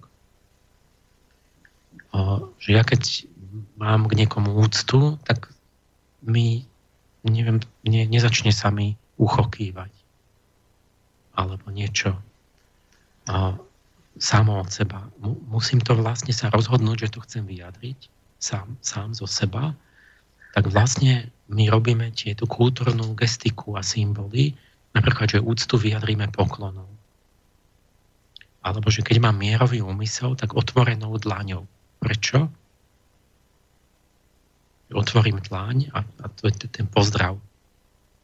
To je, nejaká, to je nejaké prastaré gesto, že vieš čo, keby som mal za chrbtom tú ruku, tak by som v nej mal možno kameň. Mm, tak ukážem tomu druhému pračloveku, že pozri, mám prázdnu ruku, tak nemám v nej zbraň. Čiže tie mimické výrazy tých základných emócií sú vrodené a preto ich robia deti od narodenia, aj, aj slepé od narodenia, keď to nevideli u dospelých. Je to zvnútra vrodené. Ale tú gestiku tých vyšších emócií sa musíme naučiť v procese odovzdávania kultúry. Čiže keď si int, tak sa pokloníš s tými, s tými dlaňami k sebe priloženými a povieš namasté a tak. Ale keď si z inej kultúry urobíš niečo iné trochu, keď zase je v tom niečo spoločné a už to nie je to isté a tým vlastne tie vyššie emócie už majú, do nich vstúpi rozmanitosť a sú kultúrne špecifické. Nie všetci a všade ich prežívajú alebo vyjadrujú rovnako. Tie vyššie emócie sa ďalej nazývajú sebe, seba vzťažné, lebo si vyžadujú už seba uvedomenie a to je to, je to čo, čo ich robí iba špecificky ľudskými, že iba človek si naozaj uvedomuje sám seba dosť jasne a preto je schopný a tie vyššie emócie potrebujú to. Sú konceptuálne, obsahujú väčšinou pojem vlastného ja a pojem nejakého spoločenstva a, a vzťahov medzi, to, tým, medzi mnou a tým spoločenstvom. Napríklad pocit viny predpokladá nejaký normatívny systém etiky, voči ktorému som sa previnil. Keď, keď neexistuje, alebo ne, nevnímam, tak ne, nemôžem byť vinný. Pýcha a pohrdanie predpokladajú spoločenskú hierarchiu, v ktorej stojíme vyššie či nižšie. Pohrdám tým, kto stojí nižšie a som pyšný, že stojím vyššie a tak. Ale to, to, to, to, je vlastne nejak, to sú nejaké vzťahy v skupine. Stud je tak zaujímavá emócia, že to je, stud je založený na vedomí, že druhí majú povedomie o nás, aký sme. Čiže keď ja si myslím, že ty si myslíš o mne, že ja som nejaký, tak môžem pociťovať stud. To je vysoký už mentálny výkon. Toto to nemajú zvieratá tak ľahko. Že aby oni mali myšlienku o tom, že druhý má nejakú myšlienku. Toto sa deťom vyvinie vlastne iba v určitom období života. Um,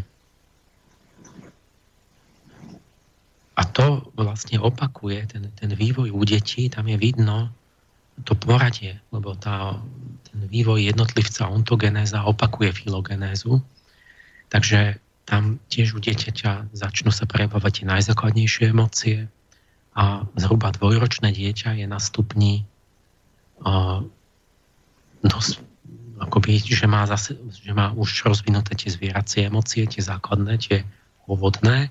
A, a naopak, keď, keď pes je dospelý, tak je emocionálne na stupni dvojročného dieťaťa. A akurát, že pes tam zostáva. On zostane pri tých základných emóciách. A dvojročný človek disponuje repertoárom tých základných emócií spoločných so zvieracou ríšou. Ale okolo tretieho roku sa objavujú tie vyššie emócie. Tam, a to je, to je spolu s tým, ako si dieťa začne hovoriť ja a začne chápať seba vo vzťahoch. Prvé vyššie emócie sú hanba, potom pýcha, potom vína, potom pohrdanie. A to sú ešte aj také jediné, u ktorých sa ešte dá rozoznať akási univerzálna mimika, napríklad zdvihnutá hlava pri pýche, pri víne oči sklopené nadol, pri pohrdaní jednostranne sa stiahne kútik úst. Takže to sú nejaké emócie, na, tie, tie, tie prvé vyššie emócie sú niekde na prechode, ktoré, keď, keď človek príde k tomu ľudskému vývoju a museli sa niekde vyvíjať v procese podučťovania ľudolobov v tých, tých skupinách a dominancia v skupine a, a tie skupinové vzťahy. A u dieťaťa sa to potom opakuje, sa odvíjajú ako keby od, od tom podobnom poradí. Um, zmysel, čo sa hovorí o tých emóciách, že na čo to teda vlastne je celé, tak o tých základných sa hovorí, že zmysel základných emócií sú elementárne reflexy prežitia.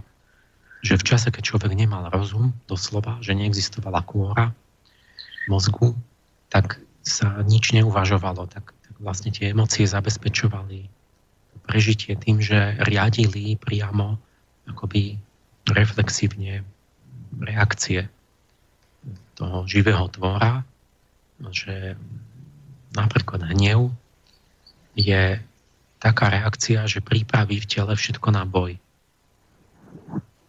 Alebo signalizuje pripravenosť k boju. A to je vidno z celej tej fyziológie, že, že hnev v tele robí to, že sa zvýši tep, tlak, zrýchli sa dých, krv sa nahrnie do končatín, lebo tam bude potrebná pri boji. Žlázy vylúčia látky mobilizujúce silu. Také ako adrenalín, že vlastne okamžite sa mobilizujú energetické rezervy, lebo budem utekať, alebo sa biť, alebo bojovať o život. Čiže tie detaily, ktoré zdanlivo ako keby nesúviseli, že zvieratá opticky zväčšujú svoj obrys v prírode, niekedy, že styčia pera, aby vyzerali veľké a tak. a na, nám, sa, nám sa ježia chlpy človeku. A to je nejaký pozostatok toho, keď ešte ochopenie bolo, že vyzeral väčší, keď sa naježil a dokonca a môžu vlasy dúbkom vstávať. To je vraj tiež to, že vlastne tam sú nejaké, že, že vlastne tie pri korienkoch nejaké, nejaké, či tam nejaké jemné svaly alebo čo, že vlastne sa zväčší obrys, keď, keď, keď vstanú všetky tie vlasy a chlpy a, a vlastne ču, ten, ten tvor vyzerá väčší potom. Že to sú také, toto sú také tie atavizmy, že, že ten, ten dravec môže odhadnúť, že to je pre ňo príliš veľká korisť. Alebo napríklad, že cerenie zúbov, vlastne pes cerí tie, tie, tie rezáky, tie nie rezáky, trháky, tie očné zuby. A, a my vlastne tá grimasa hnevu je taká, že tiež idú tie kutiky úst dolu a odhalujú zuby. Čiže my stále ešte robíme tú, tú psiu mimiku, že odhalujeme zuby, že roztrhám ťa, aj keď už nebojujeme zubami. A už nemáme ani také veľké ostré zuby. Ale, ale to stále zostalo. Um, zníži sa prah bolesti pri hneve. Čiže človek je necitlivý voči bolesti, lebo bude v boji, aby mu to nevadilo. Zvýši sa zrážanlivosť krvi. Čiže krv sa pripravuje na zranenia, aby, aby nevykrvácal. Um, ale, ale, no, čiže toto, že hnev pôvodne, teda pod, podľa, podľa evolučnej náuky, mal túto funkciu, že pripravil náboj, organizmus a tým vlastne bol dobrý, tá reakcia bola užitočná a, a my, my morálne vlastne ten hnev je teraz že hriech, lebo sú s ním problémy veľké. Už v tom, v tom sociálnom akoby spoločenstve. No ale hnev, treba povedať, že on je občas dobrý, keď treba niečo obhájiť, niečo odstrániť, proti niečomu sa postaviť, že treba sa aj nahnevať. Pokiaľ ho máme pod kontrolou, tak on vlastne slúži niečomu a dokonca má aj pozitívne efekty, že zlepšuje pozornosť, zapamätanie veci a nejaké také veci, že dáva tú energiu, ten elán, vlastne taký mierny hnev. Nesmie sa vymknúť. Len problém je to, že vlastne sa hovorí, že ten, ten problém so stresom je v tom, že tieto, tieto afekty boli vytvorené na, na situácie prežitia v prírode, že keď stretneš medveďa, tak sa musíš pripraviť na, na, na nejaký útek alebo boj. A, ale to je, to je nejaká chvíľa, to je nejaký moment. A, a neviem, vylezeš na strom alebo čo. Ale že tá príroda nerátala s tým, že budú manželské hádky. Čiže tam ťa medveď ťa naháňa desať minút alebo čo, ale nie, že budeš žiť desať rokov a sa budete hnievať a tak. Že potom vlastne ten organizmus to nemôže vydržať. Ten, ten stav toho, ktorý bol plánovaný iba krátkodobo na, na nejaký výkon, proste, kde, kde je život v ohrození. Mám tu zaujímavosť pre mužov hnevu. Je to vysvetlenie, alebo keď chcú, že také ospravedlnenie, prečo môžu byť vulgárni a nadávať. To sa bude hodiť, že kto chce. Že vysvetlo, že vlastne hnev má protibolestivý účinok, teda robí tú anestéziu, aby človek necítil v tom boji, akože to nebrzdilo, ale že aj ten rovnaký účinok protibolestivý majú aj, má aj slovná agresia. Čiže keď sa človek slovne je agresívny a, a chrlí nádávky, tak vtedy to spôsobuje znížený prach bolesti a vtedy vydrží, uh, vydrží viac. Že napríklad merali ľudí, že ich da, dali im ruku do ľadovej vody, že keď už to nevydržia, nech ju vyťahnu. Tak, tak po nejakom čase ju vyťahnu, ale keď im dovolili pri tom kliať a nadávať, tak vydržali oveľa dlhšie maturu v tej ľadovej vode. Takže tu, tu konečne sa teraz vysvetľuje, že prečo je to taká mužská záležitosť a prečo, že na čo to tí muži robia, lebo vlastne tým návodzujú normálne ten vzorec emočný, ktorý, ktorý robí naozaj tie fyziologické zmeny v tele. By vysvetľovala inak aj to, že prečo nadávame, keď nám niečo spadne na nohu. Vieš? Že potom no, necítiš takú bolesť. No však to hovorím, ale napriek tomu nehovorím, že musíme nadávať. To určite bude existovať aj nejaká iná cesta, ale, ale je tým, akoby sa osvetľuje, že prečo tak inštinktívne prirodzene, že, že prečo toto tak uh, ako po, po, podnecuje vlastne uh, k tomu.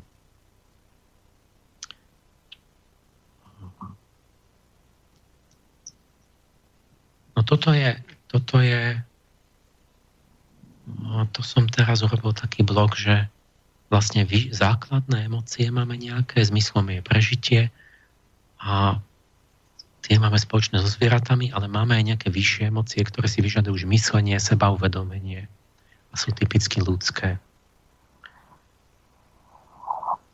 A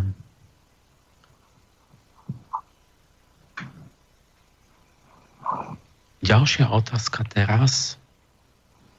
Ideme ďalej. Koľko je tých emócií?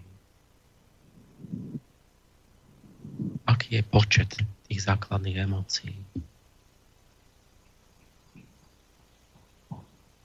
Koľko poznáme rôznych emócií? To je ťažká otázka. Ale je to tak, že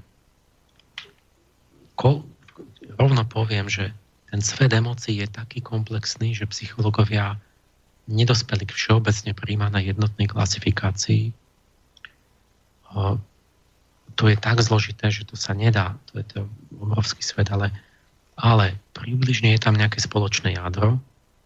A tých základných emócií je tak šesť až osem.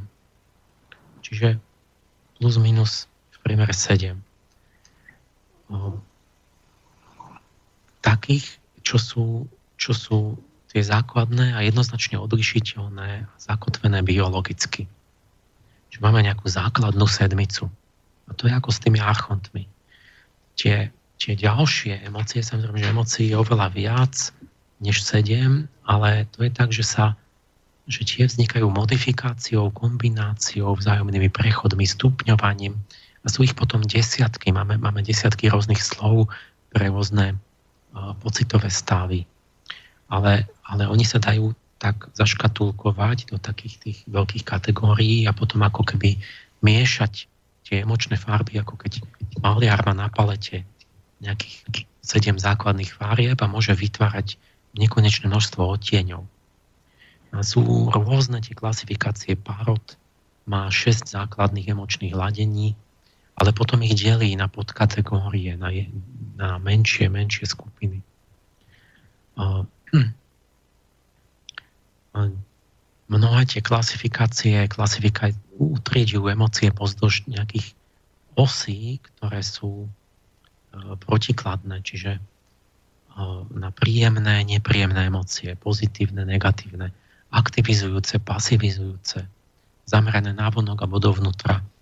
No a keď sa to tak vezme podľa tých osí, tak väčšinou do, dokonvergujú k osmičke, lebo, lebo dva krát dva krát dva je osem. Napríklad Lövheimová emočná kocka. To je, to je taká klasifikácia, že sú, že sú základné emócie v kocke. No kocka má osem tých, tých um, rohov. V každom rohu je jedna emócia a tie, tie, tie dimenzie tri pravouhle, tak to sú tri základné neurotransmitery u toho Lövheima. Že jeden rozmer je serotonín, druhý dopamin, tretí noradrenalín. A podľa toho, že ktoré jeden, dva alebo tri sa na tom zúčastňujú, tak, tak dostanete nejakú základnú emóciu. Napríklad noradrenalín sám o sebe je nejaká úzkosť. Ale keď je spojený s dopamínom, dostanete hnev a zúrivosť. Um, ale keď je spojený so serotonínom, tak dostanete prekvapenie. Alebo, že serotonín s dopamínom spolu je, je radosť. A, a tak. Čiže má ich tu, má, má ich tu osem potom. Platčík je jeden výskumník emócií, ten urobil tzv. Koleso emócií. Tam sú štyri základné emócie, ale v protikladoch, čiže štyri dvojice, takže má osem tých základných. Má tam radosť oproti smútku, hnev oproti strachu, odpor proti obdivu, záujem oproti prekvapeniu. A z tých ôsmich základných kombináciou odvodí potom dvadsaťštyri sekundárnych a terciárnych emócií. Napríklad, že láska, spojením radosti a obdivu vznikne láska. Alebo keď spojíte hnev a smútok, vznikne závisť. Takže ten platčík tam mieša uh-huh, tie uh-huh. emócie, akoby farebné odtiene a intenzity tých farieb, to sú intenzity emócií. A má potom medzi odtiene a to sú rôzne také emócie, ktoré sú ako keby zmiešaninou tých základných. Tie, tie stupňovania sú tam. Ekman má atlas emócií, aj na webe to máte pekne znázornené. Tam má základné afekty, typické spúšťače, že čo vyvolá tie afekty, typické vzorce správania, ku ktorým to vedie ten afekt. A škálu podľa intenzity, že napríklad, že začína to jemnou náladou a končí to nejakým extrémom, že mrzutosť, rozčúlenie, hnev, zúrivosť, to je stupňovanie tej marsického afektu. Znepokojenie, stiesnenosť, strach, hrôza. To je škála strachu. Spokojnosť, radosť, extáza. To je nejaká extrémna radosť. Takže smútok začína len zádumčivosťou, potom ide do skľúčenosti a potom do zúfalstva. Alebo môže mať slabú nechuť k niečomu, potom odpor a nakoniec zhnusenie.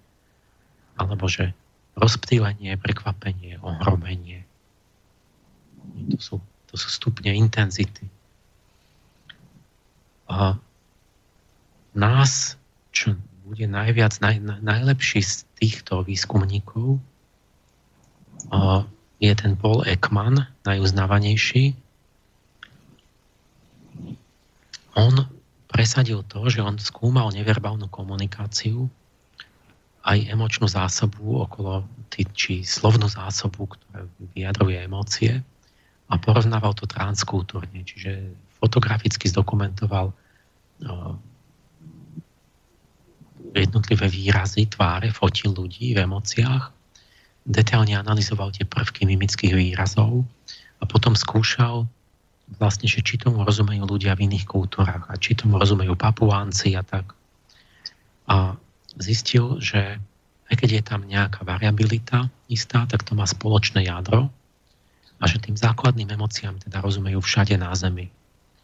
A teda ten Papuánec vie povedať, či sa hneváš, či si smutný, či sa raduješ a tak. A správne dešifrujú tie, tie fotky. A Ekmanovi sa to podarilo ukázať pre šesť základných emócií. A to je ten radosť, smútok, strach, hnev, prekvapenie a hnus. Zhnusenie. A ne, nepodarilo sa mu to ukázať pre siedmu, to bola zvedavosť. Tam už, tam už sa im to nedarilo, takže to bolo akoby nepreukazné. Ale jeho učiteľ Silvan Tompkins, tak oni začali tým, že oni boli presvedčení, že majú sedem, že existuje sedem základných afektov. Mm-hmm. Ten Tompkins to volal takto, že záujem, vzrušenie, to je tá zvedavosť, potešenie, radosť, prekvapenie, úľak, zármutok, utrpenie, to je ten smútok, nevzúrivosť, strach, hrôza a znechutenie, hnus. Čiže toto on trval na tom, že máme sedem tých základných, ktoré sú vrodené, ktoré sú jednoznačne odlišiteľné, majú tie svoje výrazy a tak. A... Čiže sme pri sedmici znova. Máme sedem planét, bolo sedem planet v astrologii, sedem archontov v gnosticizme, to sme zavrhli a teraz sme prišli na to, že máme sedem druhov inteligencie približne a sedem, sedem typov základných afektov. Takže tá sedmica sa, to je nejaký psychický zákon, ktorý je vložený v nás, nie je náhodná, ona proste je zobratá zvnútra. Z, z toho, že, že človek je takto stvorený, alebo, alebo sa vyvinul takto, ale má to vo svojej prírodzenosti.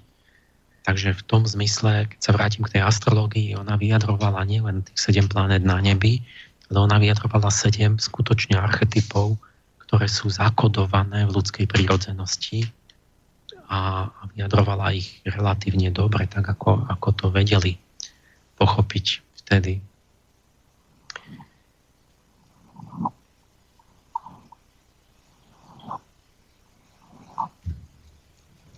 Takže to je ono, že máme sedem základných afektov. Po nejakej pesničke by sme sa mohli pozrieť na nich ešte bližšie. Mm-hmm. Že ako sa prejavujú a ako, ako ich priradíme k tým planetám. Tak, dobre. dobre. Ale predtým pesnička a predtým opakovanie, lebo vyzerá to tak, že dnes naozaj na tie vaše otázky dôjde, vážení poslucháči. Uh, tak zopakovanie toho, že nám ich môžete písať na mail studio zavináč slobodný vysielač bodka es ká.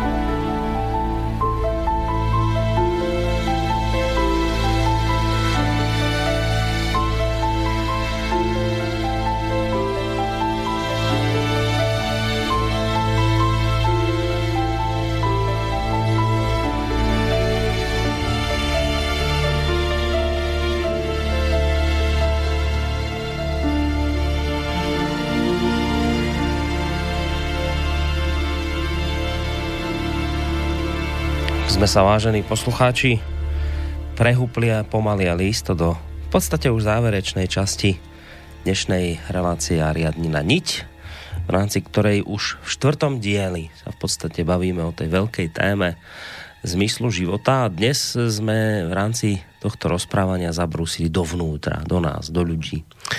Zistili sme, nakoniec teda sa ukazuje, že sa bavíme o emóciách, o siedmých základných emóciách alebo afektoch, a zistujeme, že takisto je sedem planét, je to také zvláštne.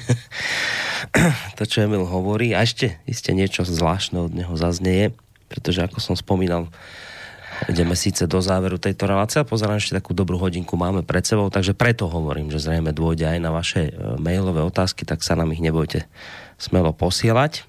No, Emil, tak už môžeš ísť, už som ťa vyťahol. Poďme ešte trošku podrobnejšie o tých emóciách. Povedali sme, že planet je sedem, základných afektov je sedem. Tak už to máme. Tak len ktor, ktorých sedem je, ktorá je ktorá teraz. A to, to zrazu nebude také ľahké. A to je dobré cvičenie, ktoré niekedy dávam, ale a zrazu ľudia nevedia.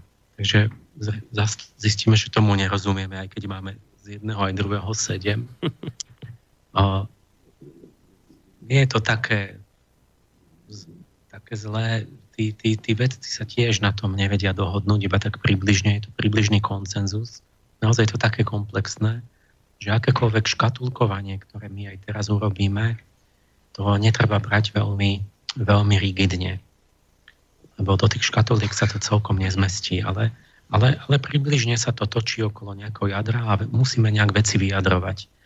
Takže aj tým starým astropsychologom oni to nejak to urobili. A, a čím začneme? No tak tým najľahším. Marsom? Áno, ten Mars je najľahší. To bude asi nejaký hnev, predpokladám. Čiže ten, ten hnevlivý afekt je Mars. To sme povedali, že to je... To je planetu, tak interpretovali všetci.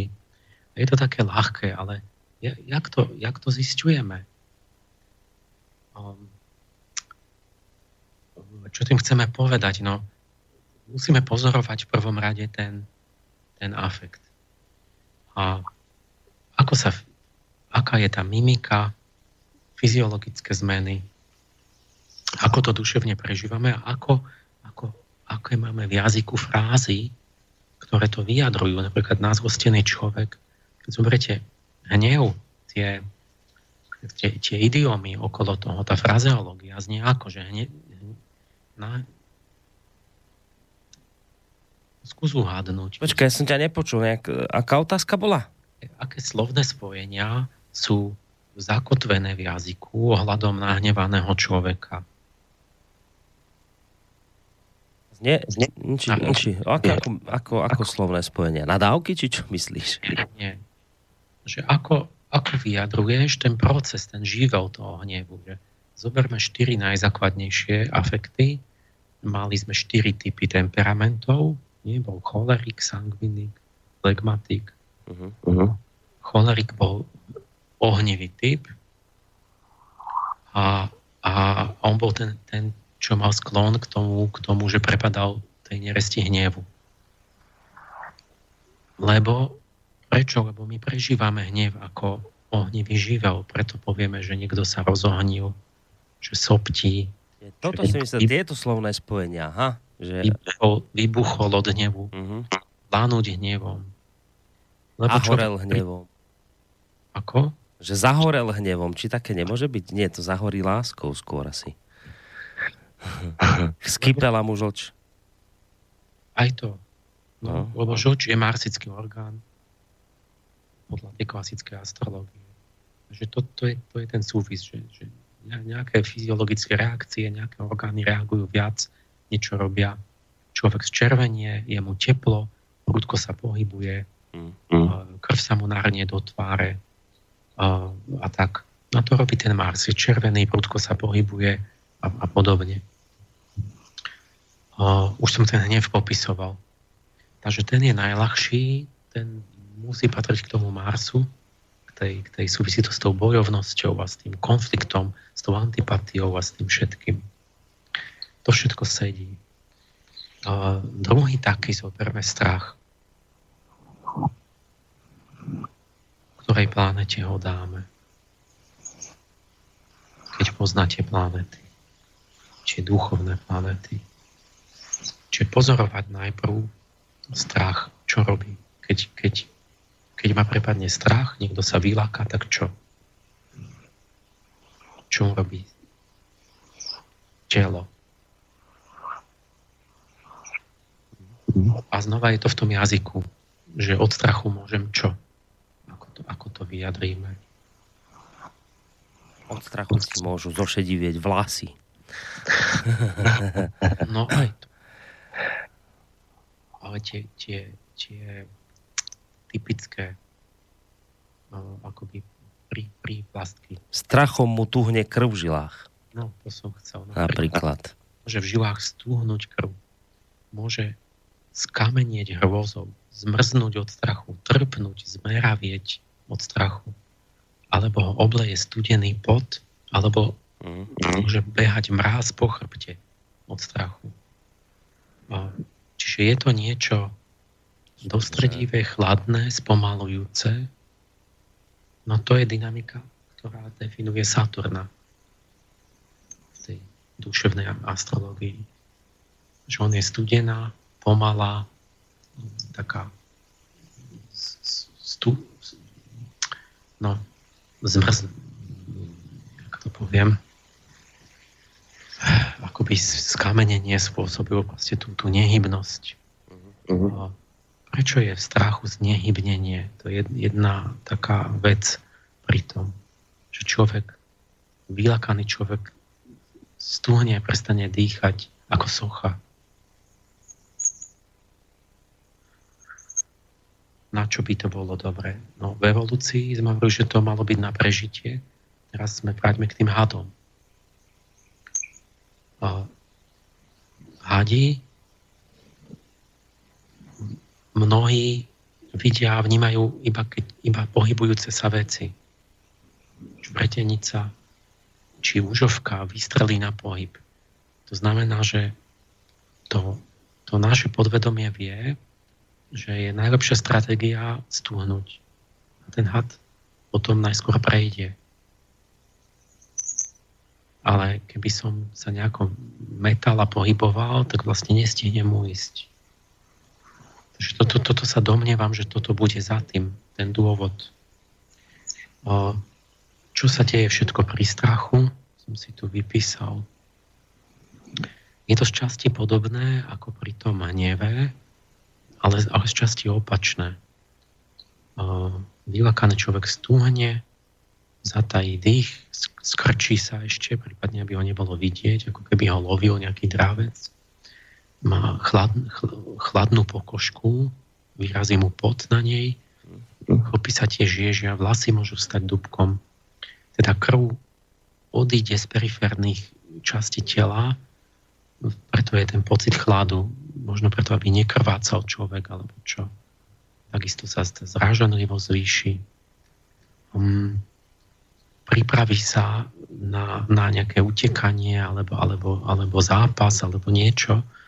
Tým pádom sa vypnú mnohé, mnohé iné funkcie v tele, iné systémy, že napríklad trávenie sa úplne vypne, pohlavné funkcie aj imunita. Na to teraz není čas a energia, tak, ale, ale potom v tom strese, že keď niekto stále žije v strachu, lebo každý deň sa, neviem, bojí šéfa v zamestnaní, alebo čo, tak to tu bolo, že sa vypla imunita na, na tú chvíľu, čo ťa naháňal ten medveď.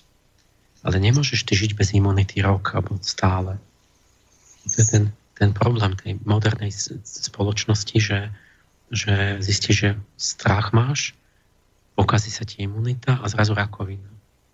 Lebo si v trvalom deficite vlastne. O, tiež stúpa tlak, tep, svalová trieška, zrážanlivosť krvi a taká známa vec, že nútené odľahčenie, zrejme preto, aby človek keď uteká, tak, tak sa vyprázdní, tak to je to, čo chcel, že niekto od strachu pustí do gati. Že to je reflex vlastne. A to zúženie ciev, tiež asi, aby, aby sa znižilo krvácanie, tak to spôsobuje to zblednutie a podchvadenie, že človek zbledne od strachu, to je ďalší ten znak. Takže oni to, tie evoluční biológovia vedia celkom dobre vyložiť tie, tie fyzické príznaky toho strachu, mm-hmm. ako, ako prípravu na, nejaký, na nejaké to ohrozenie vlastne v prírode. Ale podľa tej dynamiky duševnej teda dáme strach ku Saturnu. A zoberieme ďalšiu emóciu, radosť.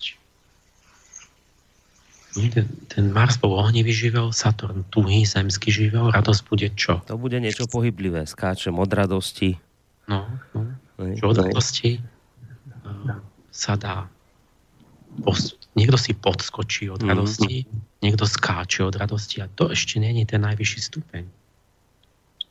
Lebo od radosti sa dá aj vyskočiť z kože. Už naozaj veľká radosť. No, to je... Čiže to vidno z tohoto napríklad, že to je nadbytok životných síl v eterickom tele, že človek akoby má veľa životných síl a to je aký živel. To je aj v tom jazyku, že radosťou môže prekypovať človek. To je akoby tekut, niečo tekuté. Duševne to ako tekutinu prežívame. A mimický výraz radosti je smiech.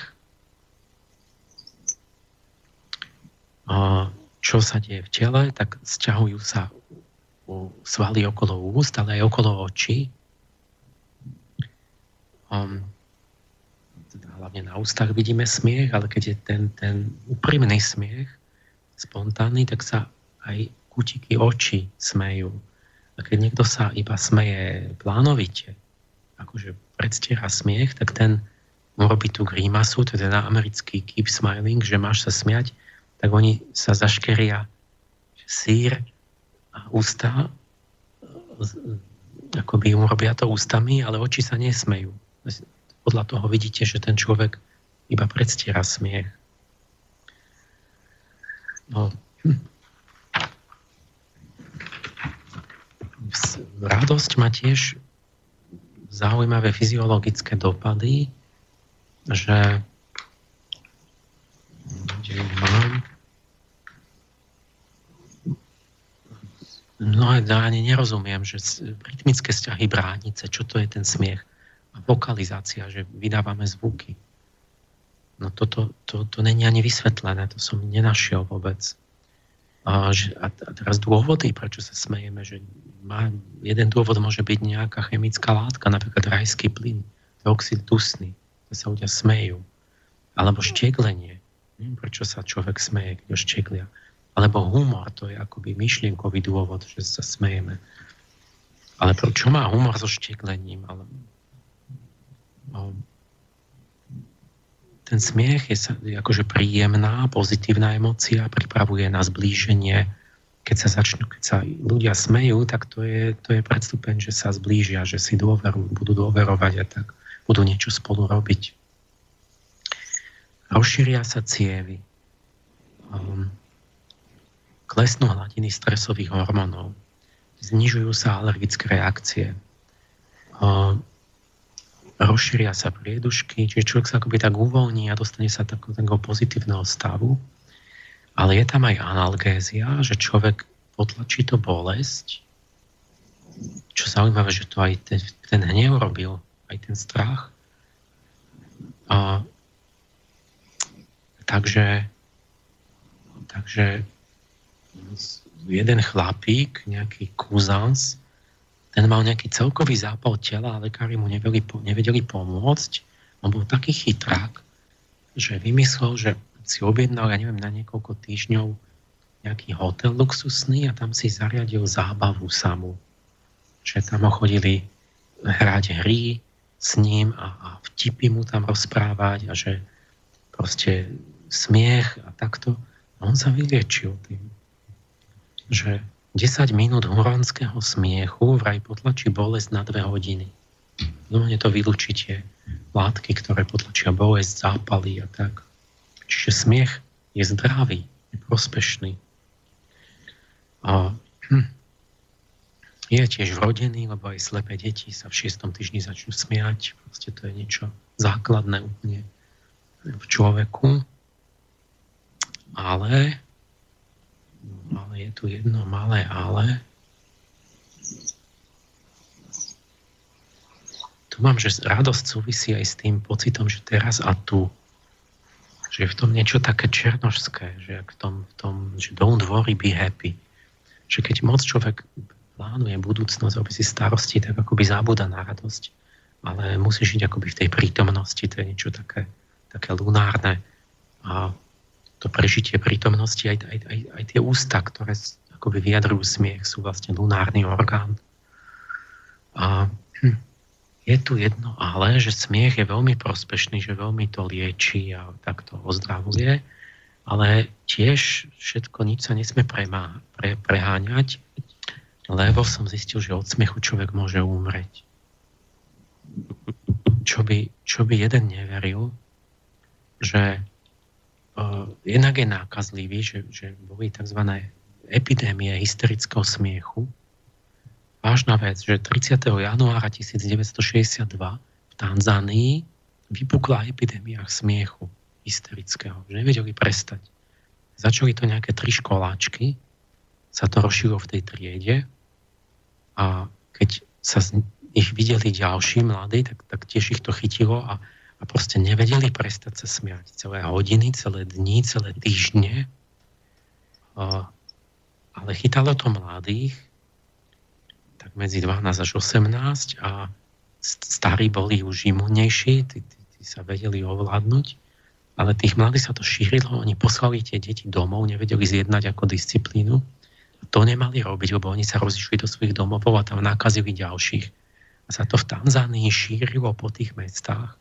Či v priebehu pár mesiacov to bolo, že okolo tisíc tých mladých, mladých akože školákov, že mali záchvat nepretržitého, nezadržateľného smiechu a ustalo to až po jeden a pol roku. jeden a pol roka to nevedeli zastaviť. Toto je To, akože toto je pravdivá informácia, čo teraz hovoríš? Toto? U toho Honzáka teraz prečítal. To som nevedel, že epidémia smiechu nezastaviteľná, ale znova sa, že si všimnite, že boli to, museli to byť mladí a museli to byť černoši v tej Afrike. Že oni k tomu majú sklon, lebo, lebo keď a teraz už týmto vlastne sa nám rysujú tá planetárna signatúra, že, že kto sa najviac smeje. No mladí, alebo ešte najviac sa smejú deti malé. To lunárne obdobie života. Černoši sú taká lunárna rasa. Oni tak žijú bezstarostne v prítomnosti. Majú tú fyziognomiu, ktorá sa podobá na malé deti, také gulaté črty. Kedysi sa hovorilo, že to je infantilno, infantilný typ rasový, že, že má také malé ochopenie, ja neviem, gu, taký nos gulatý a, a také proste tie znaky, akoby fyziognomické. A aj teda ten smiech, že smejú sa ústa hlavne, ten vplyv na to životné telo, na to rozprúdenie tej životnej energie. Takže smiech vyzerá na lunárnu emóciu. A teraz prejdem k tej, k tej smrti, že zomrieť od smiechu. Že naj, najstarší, ten historický prípad, že kto zomrel od smiechu v ráji, tak to bol práve jeden grécky maliar, ktorého ja uvádzam ako toho najlunárnejšieho maliara. V piatom storočí pred Kristom to bolo gabrielské obdobie. Obdobie mesiaca. A výraz toho, tej lunárnej inšpirácie je maliarský realizmus, že vtedy sa maluje tak, že to vyzerá jak, fot, jak fotorealizmus, že to je úplný zmyslová kópia reality a že Zeuxis a Parhazios boli dvaja úplne najlepší v tom realizme, že museli byť superlunárne typy. Súťažili, že kto nakreslí obraz, že bude úplne na nerozoznanie od reality. A, a tento Zeuxis práve sa dozvedám teraz, že on vraj zomrel od smiechu, podľa legendy. Na konkrétne to bola situácia, keď nejaká postaršia dáma uh, s, trvala na tom, že ona bude stáť ako model Afrodity. tomu bolo smiešné nejako. No a potom vlastne sa dočítal, že celý rad prípadov, že aj zo súčasnosti, že ten a ten, ja vtedy tam a tam, že niečo videl, chytil ho smiech, nevedel prestať nejaké dni a takto nakoniec zomrel od smiechu. Tak zaujímavé, že sa dá aj zomrieť. Dokonca som počul, že Číňania mučili šteglením. Takže aj od smiechu sa dá zomrieť. Tým sme smiech teda dali k tej, k tej lúne. Čiže k mesiacu, hej? Sme ho. Mesiacu. A ste aj, niekedy ste aj vysmiatí, ako mesiačik sa hovorí. Vieš? Tak mimochodom. Máš, mesiačik sa usmieva, ale no? Zároveň mesiačik je smutný často. To sú, to sú v tom spory, ale tak, to je tak zhruba. No a tým som použil ďalšiu ako keby nástroj, že ako zistíme, že kde patria tie ďalšie emócie. Bo teraz som sa odvolal na to, že vlastne v nejakom životnom štádiu, nejaké vekové obdobia života sa priradzovali planetám. U Ptolemaja to máme tak, ale ide to v tom poradí chaldejskom, že detstvo je mesiac, školský vek Merkúr, puberta Venuša, stred života je Slnko, to sme hovorili, potom štyridsiatnici sú v marsickom období, taký ten zrelý úctyhodný, ako ten zrelý vek.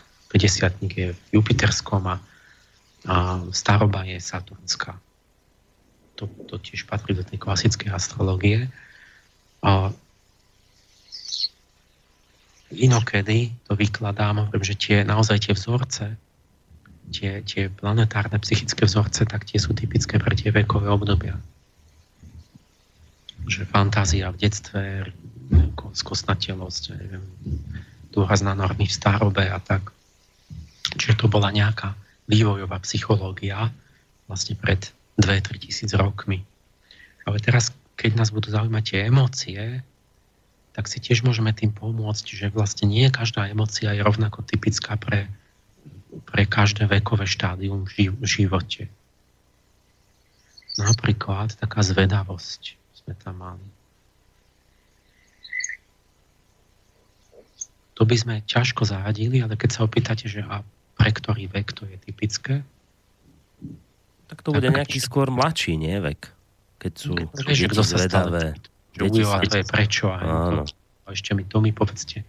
To je proste ten školácky vek, kedy prirodzene príde uh, ten sedem, osem, desať ročný do takého, že chce všetko vedieť a chce informácie a všetko zaujíma a je zvedavý na všetko a preto ide do školy, lebo tam je prirodzené to naberanie tých nových vedomostí.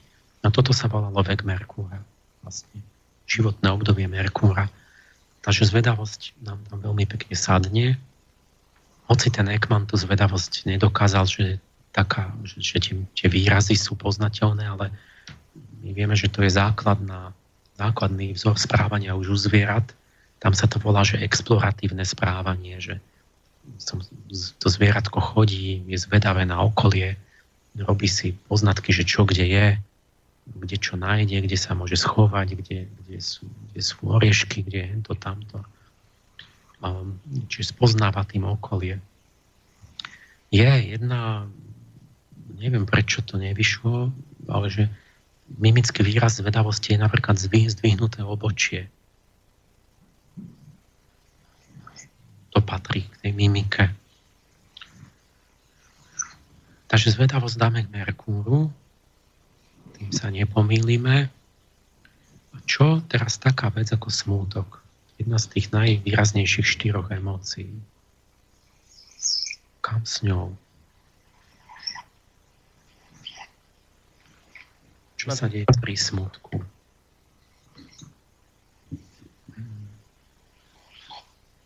Emil, ja sa len chcem, hneď ten smutok na to myslím, len sa chcem spýtať, aby som ja vedel teda, lebo celý čas tu hovoríme o siedmich planétach a keď, keď hovoríme o planétach, tak to je tak, že Merkúr, Venuša, Mars, Slnko, Mesiac a Saturn?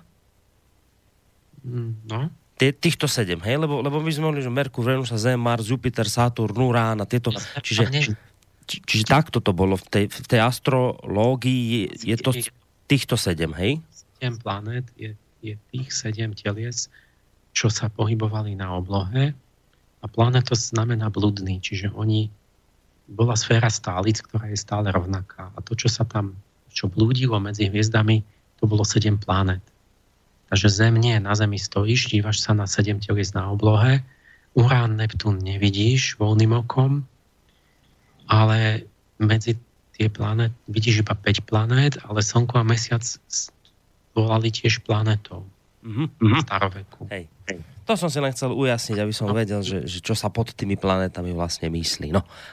Sa slovo planéta zúžilo na, iba na tie astronomické planety, čiže Slnko je hviezda, a Mesiac je, je, je satelit, akože obežnica. Teda Mesiac je Mesiac, a nie planéta. Ale v staroveku sa tým myslelo proste sedem telies, ktoré boli iné od, od stálic, mm-hmm. ktoré, ktoré blúdili po oblohe. Lebo robili tie slučky. Čiže pozrime sa na smútok a zaradíme si všetky tie. Smútok je vraj nákazlivý sociálne, preto na chvíľu vás utešujú, ale pozor, potom sa vám začnú vyhýbať, že aby tiež nemuseli byť s vami smutní. Je to emočná bolesť spojená s pocitom straty, beznádeje, bezmoci, lútosti a zúfalstva, slivoty a tak. Teraz, keď tými magnetickými zobrazovacími metodami pozerajú do, do hlavy ľuďom, tak zistili, že to je naozaj duševná bolesť, že to je taký istý vzorec v mozgu, ako keď má človek fyzickú bolesť. Že tam podobné, skoro tie isté centrá vlastne sú zapnuté, čiže človek môže prežívať tú istú bolesť podnetenú duševne alebo aj fyzicky.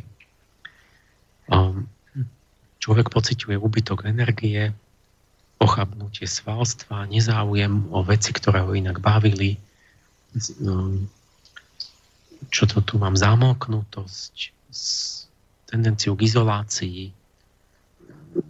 vyhýba sa, zanecháva bežné činnosti, ktoré inak robil, ako aj jesť sa mu nechce.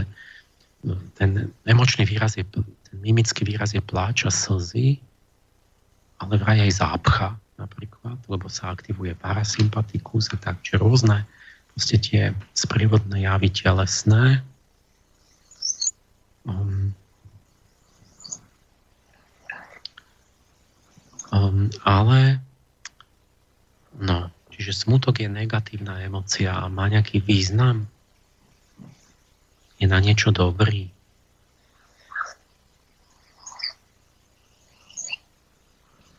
Ja som mal v jednej úplne z tých prvých sofí taký obrázok takého človekostromu.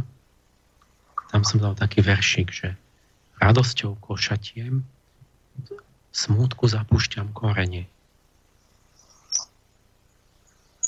Čiže radosť, to tie životné sily prekypujú a tak, ale ten strom by spadol, keby mal slabé korene. Čiže smútok je síce negatívny, ale čo robí? Dáva hĺbku.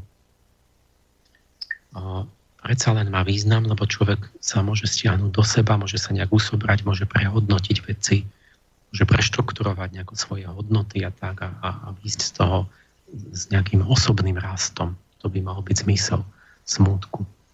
Zároveň má sociálny význam pre sociálnu súdržnosť, lebo človek nejako vidí, že druhý je smutný a nejak to musí zdieľať, alebo je to nejaký signál a tak. Smútok je ešte, ešte je hrozný, ale je ešte dobrý oproti naozajstnej depresii, lebo on je síce tá pasivizujúca, skleslá emócia, smútok, že vám berie energiu a tak, a hlas, merali, merali kadenciu hlasu, tak vysvetlo, že ľuďom padá hlas v hudobne v malej tercii. To je vlastne molový akord. Že, že ten smutný človek hovorí tak, a oh, ja som smutný, oh, už sa mi nechce nič. A to je, to je malá tercia, ktorá, ktorá je vlastne taký interval smútku. Tie údobné intervaly k tomu patria. takto zvláštne. Dvoká tercia patrí k veselosti. A smútok ale nikdy není tak zúfalo prázdny ako depresia úplná, že tam je absolútna pustá prázdnota, tam je nič. To je tá, tá, tá klinická depresia, to je vážna vec. Z toho nič sa neviete vôbec dostať von. Tam není žiaden pohyb, tam je normálna tma. A v smútku nie je úplná tma. V smútku stále človek pociťuje tú bolesť, ktorá ho ženie nahradiť tú stratu, niečo urobiť. A to znamená, že ste ešte není v hrobe úplne.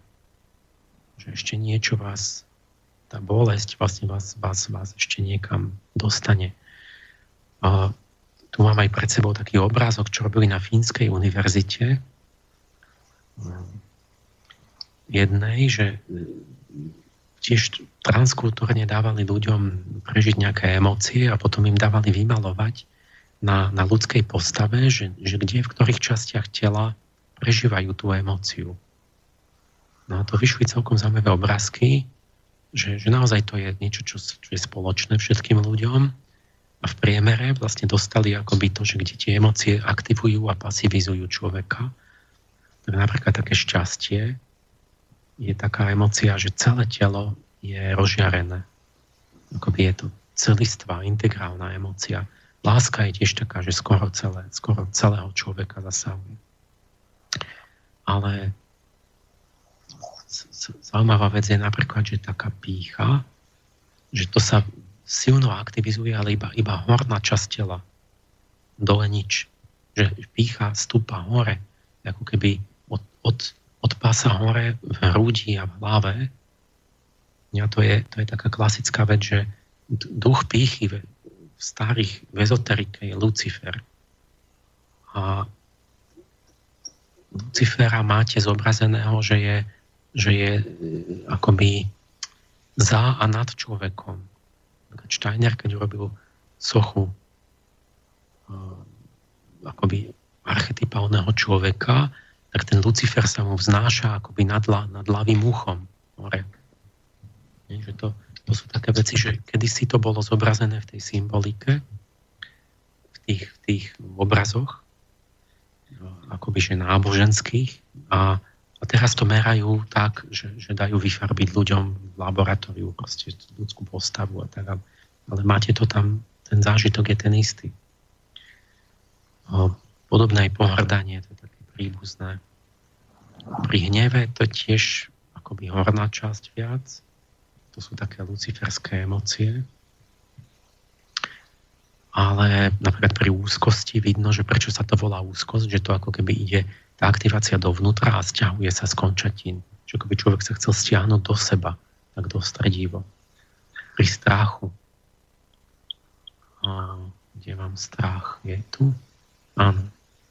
Podobné ako pri úzkosti.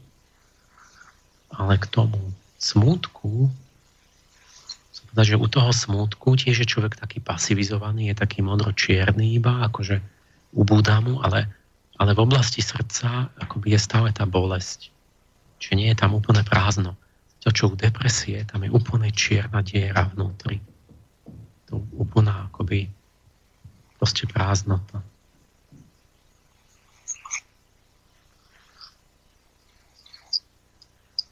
Kam dáme smútok? U ktorej planete?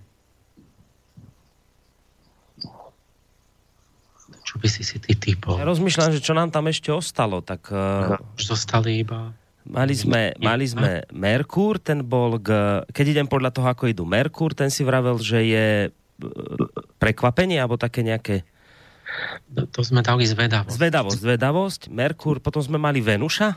Venu, Venušu ešte nemáme zaradenú. Máme. Máme? Nemáme. Bohyňa lásky, krásy. Tak tam smútok, tam smútok nepôjde. Potom máme Venuša, potom máme ten Mars, to bol hnev, slnko, no, to nebude. Slnko, dostalo nám, dostalo nám no. Smútok, zhnusenie a prekvapenie. Iba tri. A zostala nám Venuša, slnko a Jupiter. Takže slnko jednoznačne nie. No Jupiter mi z toho vychádza. Čo, smútok? No. taká pozaktívna planéta najlepšia? Jupiter je najlepšia? Ja by som povedal, že najlepšie je Slnko. Ja sa do, zase do týchto vecí ne, nevyznám astrologických. Ja no som... To, čo si to tam daj a potom čo vidú tie ostatné? No tak e, takéto veci, že čo teraz hovoríš, smútok, zhnusenie, no to by som nedal k úslnku. A, a keď hovoríš o Venuši ako o láske, o takýchto veciach, tak tam, tam mi zase smútok tiež nepasuje nejako. No, tak preto no. vravím Jupiter. No dobré, a potom tie zvyšné dve dažka. A zvyšné dve sú ktoré? No ešte máme zhnusenie. Ja aj zhnusenie. A prekvapenie, údiv. Jaj, ja som sa, že teraz hovoríš, že smútok, zhnusenie a údiv, že to je v jednom. Čiže to sú Čiže to... tri. Aha, tak to si tak mi to teraz skomplikoval. A to už ani jedno není také nejaké extra pozitívne. No, Jupiteru potom... Tak potom, Jupiter... Vidíš, že ú, ú, údiv, prekvapenie k Venuši a potom smútok by bol pri Slnku. No tak to nie je, no. Prináša radosť všade. No, no tak čo, Venuša? No, tu treba urobiť taký, taký trik, pochopiť, že, že oni tie emócie majú akoby dve strany, odvratenú a privratenú, že ten... A Venuša je v podstate Venuša je bohyňa, čo znázorňuje tú duševnú silu túžby, túženia, sympatie, príťažlivosti, atraktivity. A ten smútok je, je vlastne len odvratená strana túžby. Vlastne smútok vzniká z toho, že niekoho stratíme, to tak povieš. Niečo, alebo ešte lepšie niekoho. A čiže vlastne predpokladom smútku je, že mám citovú väzbu, že mám túžbu, že, že, že mám vzťah k niečomu. Keď som od toho oddelený, tak to je ten smútok. Keby, Aha, tak. Keď nemám žiadnu Venušu, tak, tak nesmutím, nemám dôvod. A preto je to aj tak, že, že také tie nevysvetliteľné návaly smútku sa začnú prejavovať v puberte. Ani nevie ten mladý človek prečo, lebo príde do venušanského obdobia, a tam začne taká tá nostalgia a, a smútok a túžba po niečom, lebo, lebo začína akože tá, tá potreba vytvárať citové púta a zalúbiť sa a mať vzťah k niečomu a tak. Takže smútok je len odvratená strana túžby a vlastne to, to je tá, tá venušanská emócia. A v srdci smútku je vlastne atraktivita, nie repozivita. A hnev a strach, a tam je, že chceme odísť pr- takto. Pri hneve mám negatívny vzťah k tomu. Pri strachu chcem utiec od neho. Ale smútok je, že ja vlastne som v negatívnom stave, lenže jadro je to, že ja, ja po niekom túžim, že ma to niečomu priťahuje, že som niečo strátil. Čiže tam je vlastne niečo pozitívne vnútri a to je tá Venuša. Preto smútok môže byť aj sladký. Preto, preto romantici, pre romantikov bolo typické, že oni sa vyžívali v smútku. Oni, oni proste um, mali rozkoš z toho, z toho sladkého smútku. To bolo venušanské obdobie. Romantizmus. A tiež aj umierali na ten, na ten sladký, sladkobulónny smútok. Lebo boli zamilovaní a roztúžení za niečím a bolo to nerealizovateľné a tak. Takže smutok proste dáme k Venuši, aby nám to vyšlo nejakým najlepším možným spôsobom a potom, potom to prekvapenie o, se nemám veľa argumentov, ale podľa mňa sa potom už dá dať k Jupiteru, kde by teda malo byť, že päťdesiatnici by mali mať schopnosť byť prekvapení. Tam sa rozvíja laterálne myslenie, no možno je to pravda. O, jeden, ten mimický znak prekvapenia je padnutá sánka, typicky. To je inak jupiterské gesto z iných dôvodov, že čelusť sa utvárala v jupiterskom období evolúcie a tak. Podľa tých životných období napríklad aj ten hniev by mal vystupovať do popredia u štyridsiatnikov, keď to je marsovské obdobie. Ja som dokonca našiel jednu štúdiu, kde to zmerali a im vyšlo, že, že sa ženy hnevajú najviac ako štyridsiatničky. Ale není to, není to jednoznačné, lebo zase iné štúdie som našiel, kde tvrdili, že puberťaci sa rozčuľujú najviac. Takže to sú také dve labilné obdobia v tej, v tej puberte a v kríze stredného veku. Tým pádom dáme, keď dáme prekvapenie k Jupiteru, tak nám zostane už len jedna vec. Slnko ako posledná planéta a zostalo nám ten odpor a hnusenie ako základný afekt siedmy. A to je tiež taká trošku oriešok. Prečo by pri slnku mal byť hnus? No tak to je teda, ale riadny oriešok. Lebo toto by som nepovedal vôbec, toto by som nepriradil k slnku ani náhodou. No, tak vidíš. No, no, no. Tak treba pohnúť trochu rozumom, morálnym. To som tiež robil ako posledné, než, než som taký čas o tom meditovať. O Ten hnus je taká emócia zvláštna, zaujímavá, že ona budí najväčšiu pozornosť práve morálnych psychologov a, a, a v etike. Mám reč, že to je morálna emócia. O...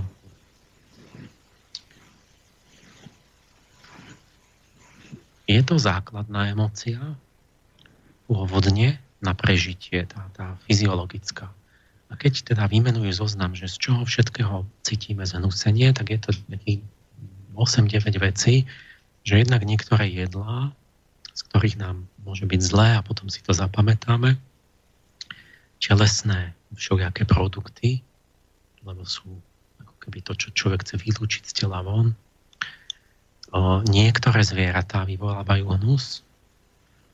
O, môže byť okolo pohľav, pohľavných vecí, zhnusenie, potom mŕtvoly, mŕtve tela, deformity a narušenie telesnej integrity, nejaké zohavenia, vyvolávajú toto, odpor, zanedbaná telesná hygiena a nákaza, nákazlivé veci. O, toto je taký zákon, ešte prípadne hovorili, že napríklad vysvetľovali, že horká chuť vzbudzuje odpor, lebo často sú to jedy rastlín, alebo že kyslé veci, že to bývajú bakteriálne jedy, takže uh-huh. Kyslú horku nemáme radi. Tak...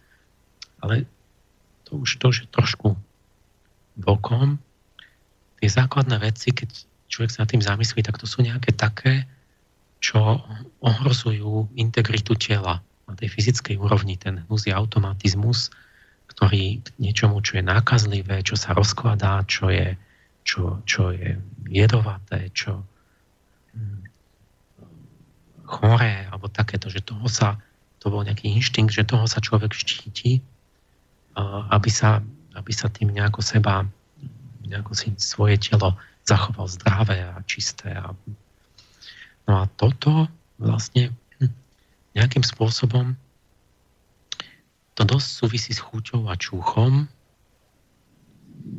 ten fyzick, to fyzické zhnusenie, a toto celé sa nejak mravne, kultúrne transponovalo do takej morálnej oblasti, že ako keby aj tú duševnú a duchovnú čistotu, integritu, keď si chceme zachovať, tak nás chráni táto morálna emócia hnusu, čo už akoby začína byť vyššia emócia.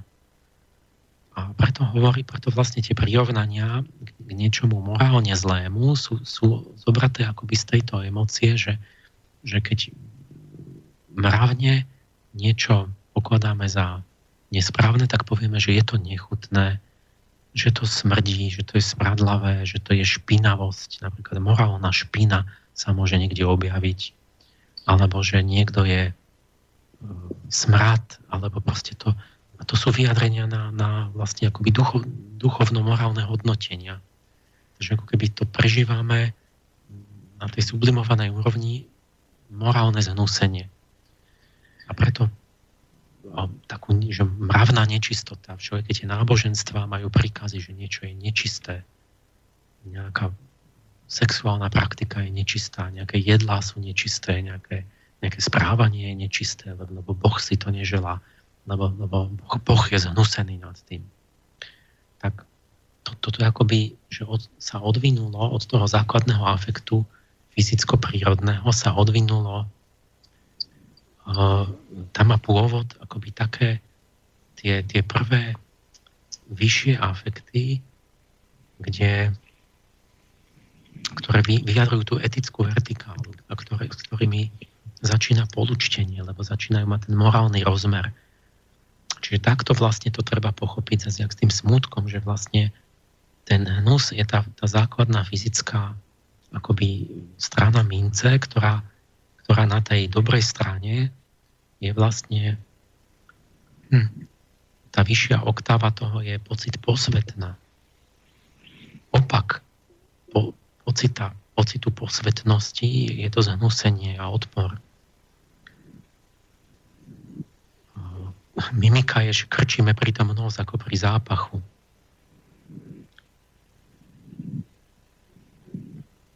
Lebo niečo, čo hnie, alebo je škodlivé, nákazlivé a tak ďalej. Ale na duchovnej, sublimovaná na tej duchovnej rovine vlastne je pojem náboženský, čistého a nečistého, v protiklade sakrálneho, zbožnosti vzbudzujúceho alebo, alebo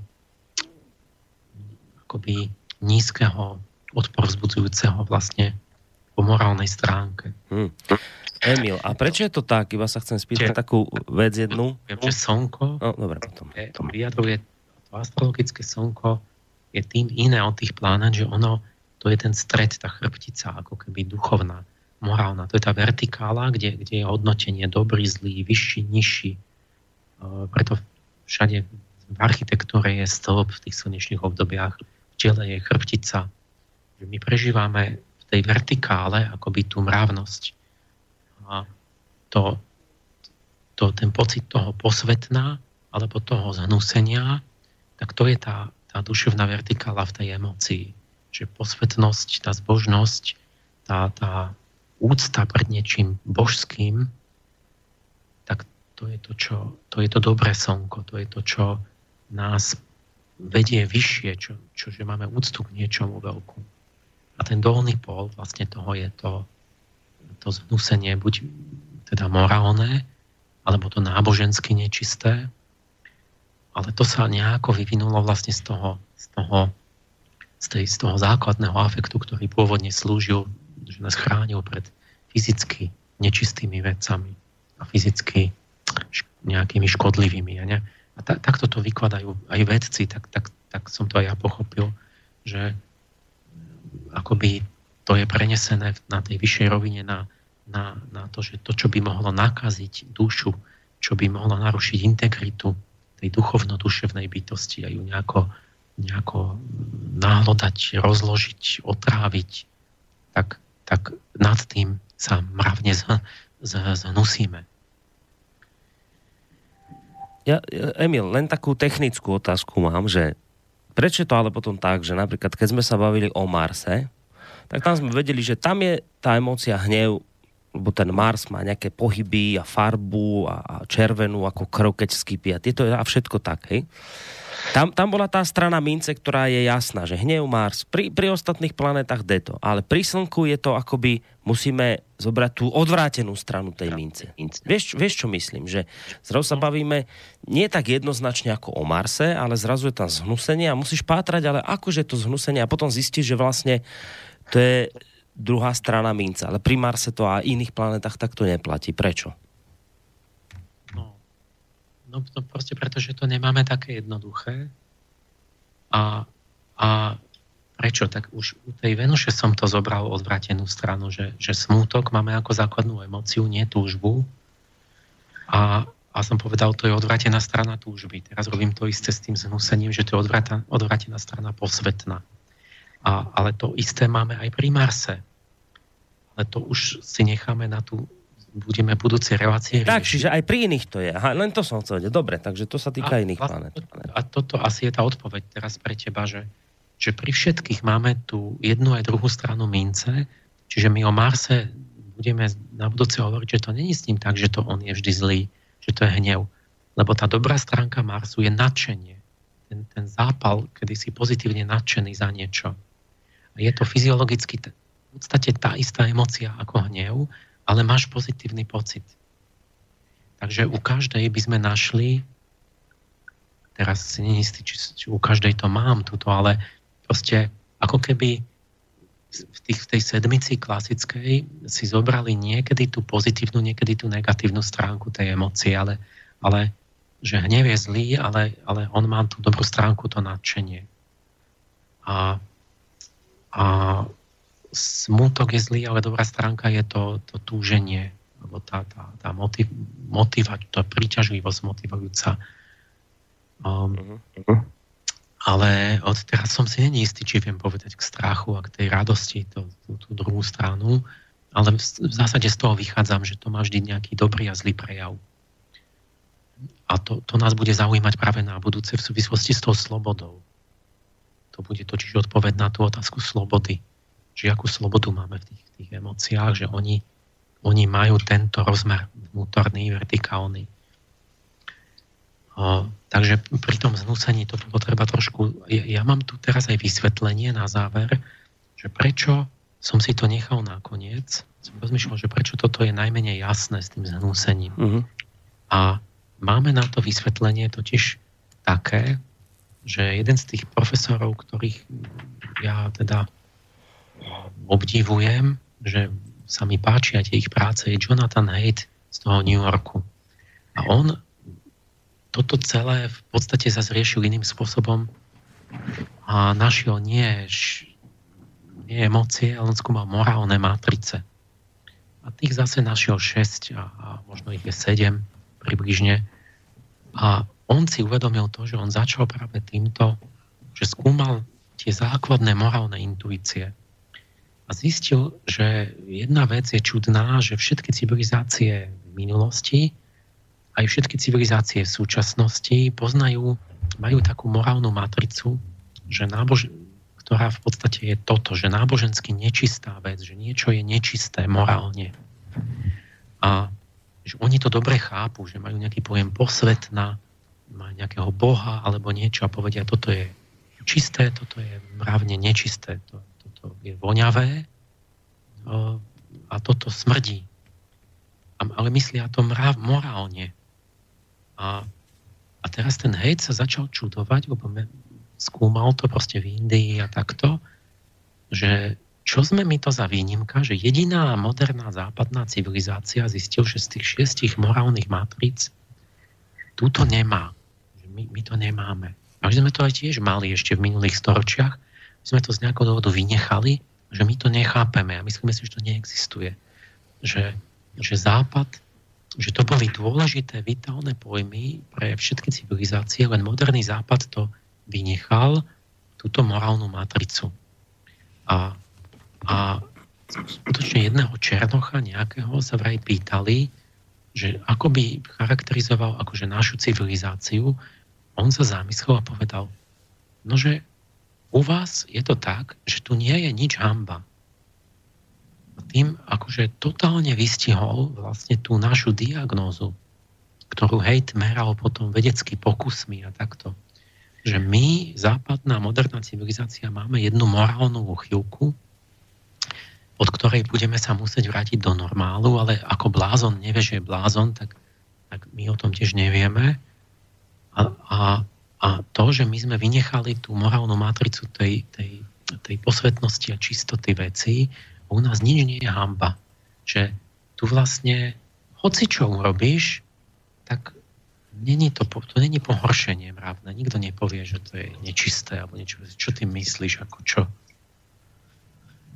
A, a to je naša, naša normálna vada.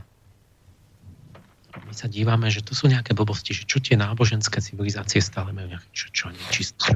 Robím si, čo chcem, že komu tým vadím a tak. Tento hejt to veľmi vtipne skúmal, dával všetky také príkladiky a, a, a príbehy, ktoré mali ľudia nejako riešiť a tým odhaloval vlastne tie, tie intuície morálne.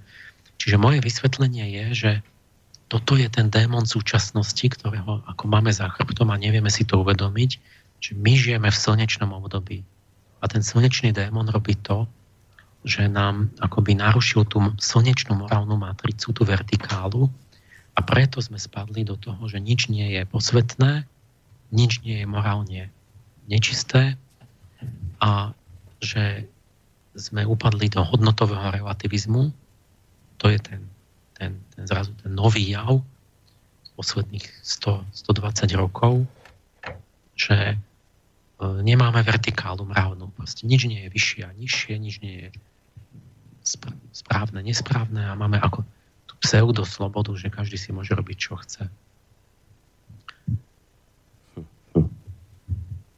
Takže toto, toto je môj záver na, na dnešnú reláciu, že približne sme si len my prešli, že ten osud tých archontov sme si preložili ako základné afekty, ktoré sa ťažko ovládajú a sme si ich sklasifikovali, že to je nejakých, nejakých áno, že je to tak, že je ich nejakých plus minus sedem a sú to plus minus nejaké také, ako sa vyjadrovali aj v tých starých náukách, v tej gnóze alebo astrológii, aj keď to nemôžeme úplne zoškatulkovať, lebo, lebo to sa nepodarilo ani tým, ani tým vedcom, ktorí sa tým zaoberajú, tiež to majú len tak, tak zhruba približne, ale čiže nesmie sa to brať dogmaticky, tá tabulka, ale tak, že vlastne pri praktickom používaní na prax, na prax nám to stačí sa orientovať a, a chápať nejaké súvislosti, musíme nejako rozlišovať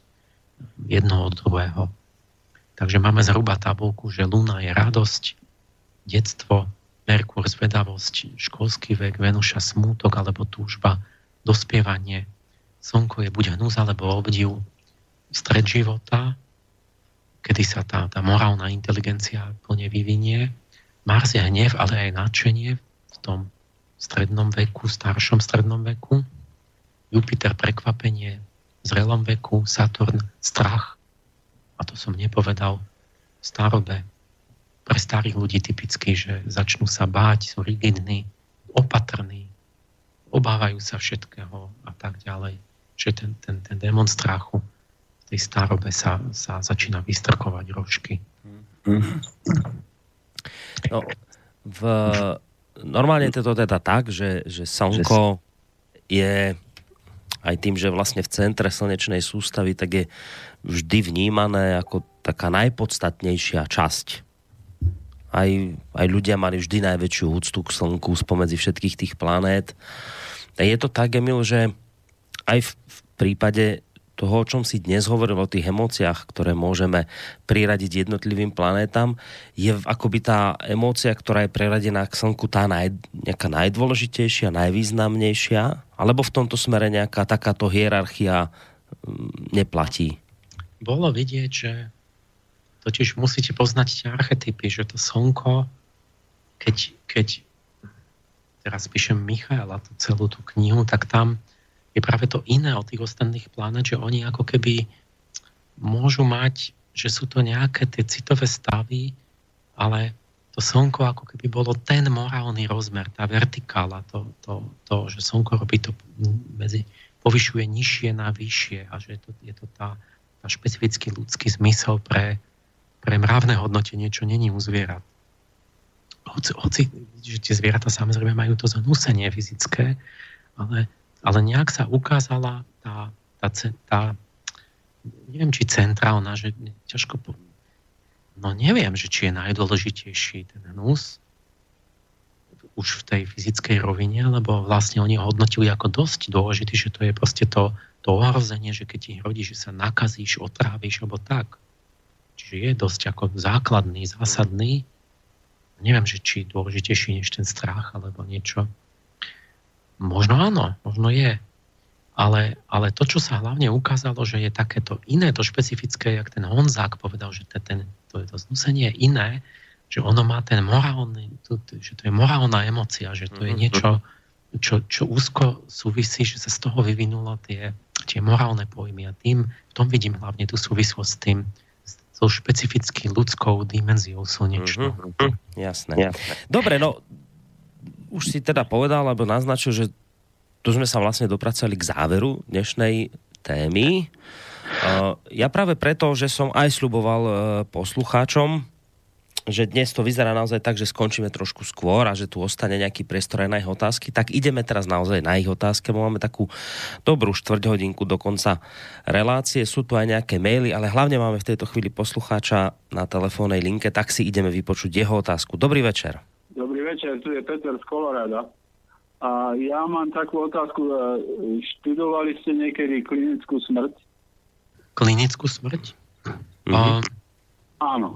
Tak študoval, ako čítal som mnohé tie práce, ako čo máte, áno, takí, čo, čo skúmajú tieto veci. No tak ja som mal nejakú, nejaké experience, teda skúsenosti, že sme videli anjela a to ma tak nejako, uh, som čítal veľa kníh o anjeloch a potom to ma zobralo tak na, na klinickú smrť. A veľa ľudí hovorí, že to je nejaká reakcia do mozgu s nejakými chemickými látkami, ale je tam veľa takých, ako, ako by sa dalo povedať, že dôkazov, že, že to nie je, že to je, že to je naozaj skutočné a je to akurát na tej duchovnej úrovni. A tam, tam sa vlastne môžeme najviac dozvedieť, že čo vlastne tá druhá strana od nás chce. A vy to hovoríte ako človek, ktorý teda má nejaké takéto skúsenosti osobné? Á, á, áno, áno. Takže som to všetko študoval a, a cez tú klinickú smrť, a nielen z čítania, ale môžete osobne začať rozprávať s ľuďmi o tom. A ja poznám osobne desať ľudí, ktorí to mali a je, je dokonca jeden aj z rodiny. A čo sa mu stalo, on išiel v kamióne a nabúral hmle do druhého auta na diaľnici a vyletel von z auta a ostal ležať na zemi a asi desať, a pozeral na seba asi z desať metrov a nad sebou videl nejaké svetlo, a, ale nešiel k tomu svetlu. No a prišla sanitka a on, oni ho tam nabrali do tej sanitky a on nasledoval tú, tú sanitku a na tú sanitku ako by letel a pozeral nad tým, že ako na ňom pracujú. V tej dobe boli akože bez vedomia a tak. A, a keď sa zobudil v nemocnici, tak rozoznal doktora, ktorý na ňom pracoval. To znamená, že to nebolo nejak, nejaká chemická reakcia do mozku, že to bolo re, re, reálne. Mhm. Dobre. Takže... Dobre, ďakujeme za telefonát, preto, lebo máme desať minút do konca, mám tu viacero mailov, aby sme stihli aj tie, takže ďakujeme za telefonát. Ja som to pochopil teda tak, že ste sa chceli Emila spýtať, či je to teda niečo reálne, alebo je to skôr nejaká takáto záležitosť mozgu. Toto bola asi tá otázka na Emila, predpokladám. Téma, téma, celú reláciu, je to zážitky prahu smrti, sa to volá Near Death Experience. A to druhé, čo bolo, to je out of body experience, čiže zážitok, mimotelový zážitok. A sú ľudia, čo to podrobne skúmajú, čo aké pokusy sa robia. Je, je to tradičné, proste je vidno, že to ľudia zažívali od, od, od dávna. A, a je okolo toho plno otázok zaujímavých, nezodpovedaných, či to interpretovať nábožensky, či, či čo tam vidia, že sú tam spoločné zážitky, to už ten Moody, že svetlo a idú cez tunel a vidia nejaké bytosti blízkych, zmení sa ich postoj hodnotový. Je, je to veľmi zaujímavé, proste je to nejaký zlomový zážitok, kde, ktorý má veľký vplyv na ľudí, ak sa odtiaľ vrátia. Ale je to otázne. Keď niekto je veriaci, tak si myslí, že videl to, čo ho učili v kostole. Keď je kresťan, myslí, že videl anjela, keď keď je niečo iné, tak si to tak, že si to vyloží podľa toho, čo ho naučili. No a keď je ateista, tak, tak tvrdia, že to proste je všetko akoby nejaké javy, ktoré sa odohrávajú stále v tom mozgu zomierajúcom. No a ja to teraz nevyrieším. To je nejaká veľká téma, možno, možno raz bude. No. Dobre, nevadí, ideme na mail. Túto tému si necháme niekedy do budúcna. Iste veľmi zaujímavú. Dobrý večer, mám poniekud naivní dotaz, omlouvám se, ktorému mne inspiroval môj přítel. Je možné porovnať filozofii pána Páleše s astrologií, v čem je iná? Přítel tvrdí, že je to o tom samém, ale vedeckými metódami. Ešte jednou sa omlouvám, jestli som sa týmto dotkla pána Páleše, píše Jitka. O, no áno, dá sa porovnať a je to aj iné. O, iné je to, že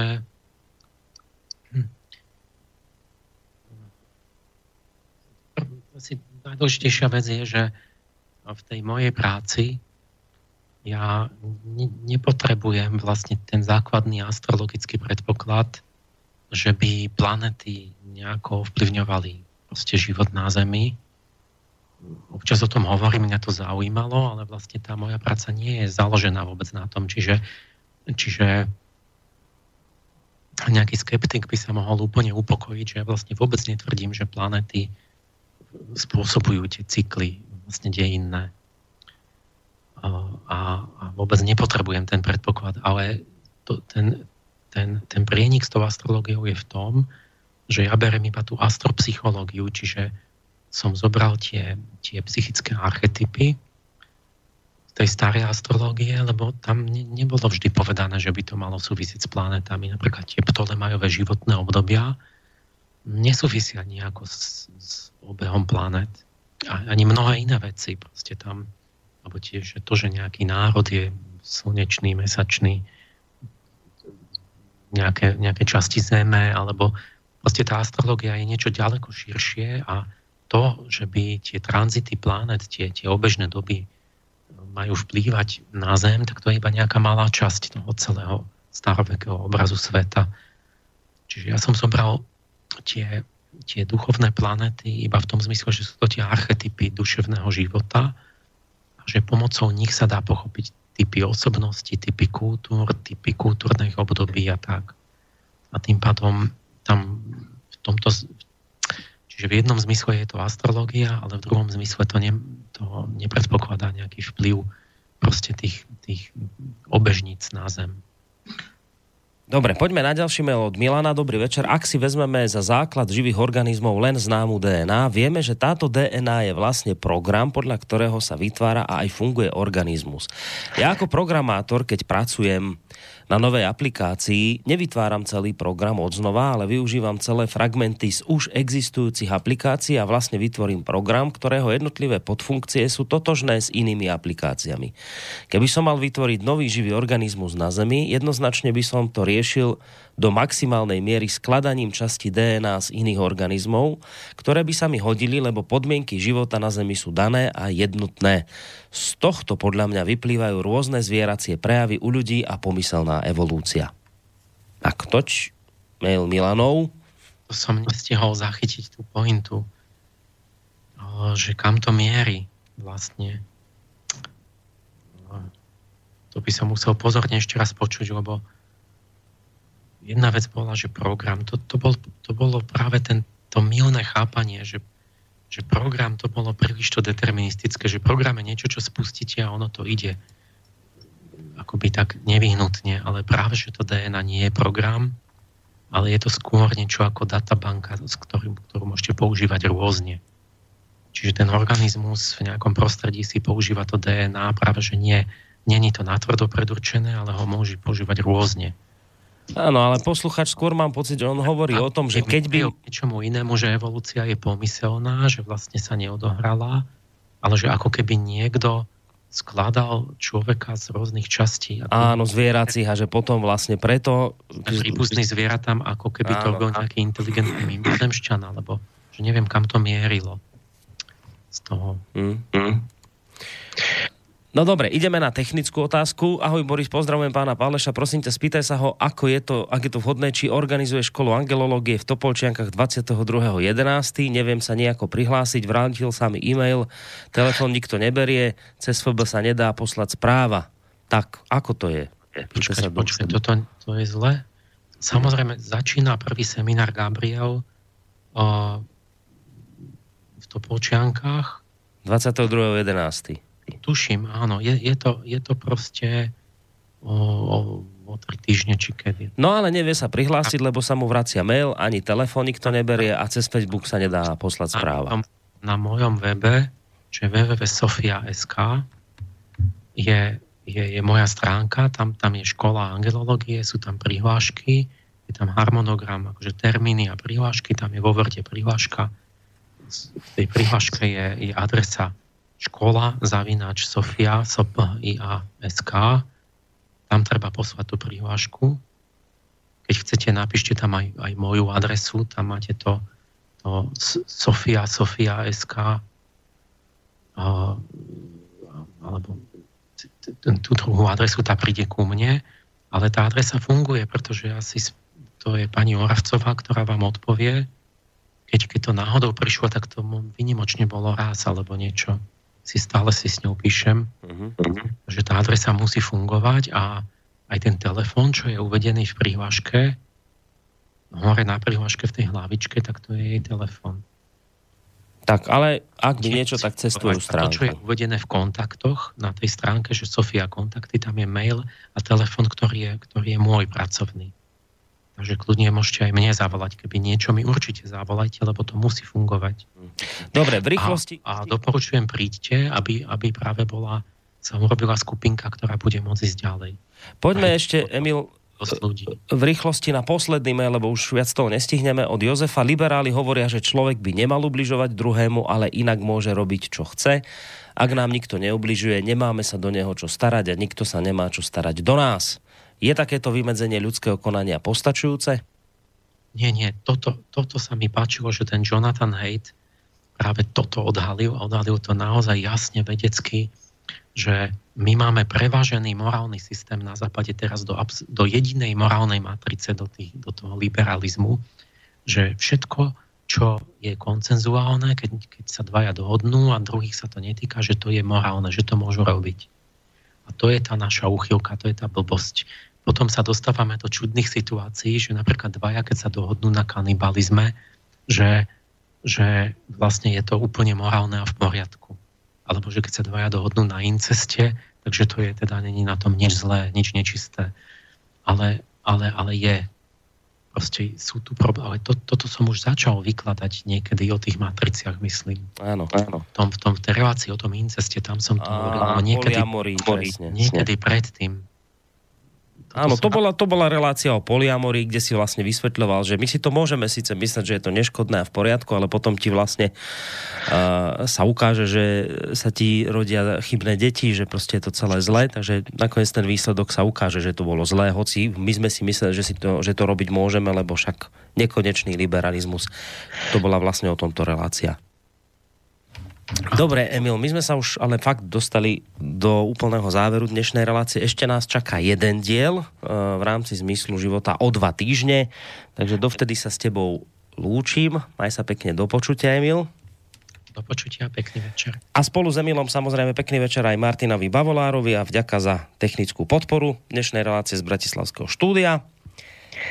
Ahoj, Boris. Čau. A pekný zvyšok večera samozrejme aj vám, vážení poslucháči, ktorí ste dnes počúvali reláciu Ariadnina niť. V prípade, že budete mať chuť s nami dnes večer pokračovať, tak vás ešte čaká hodina vlka. Budeme sa baviť o situácii v Nemecku po krajinských voľbách v Hesensku.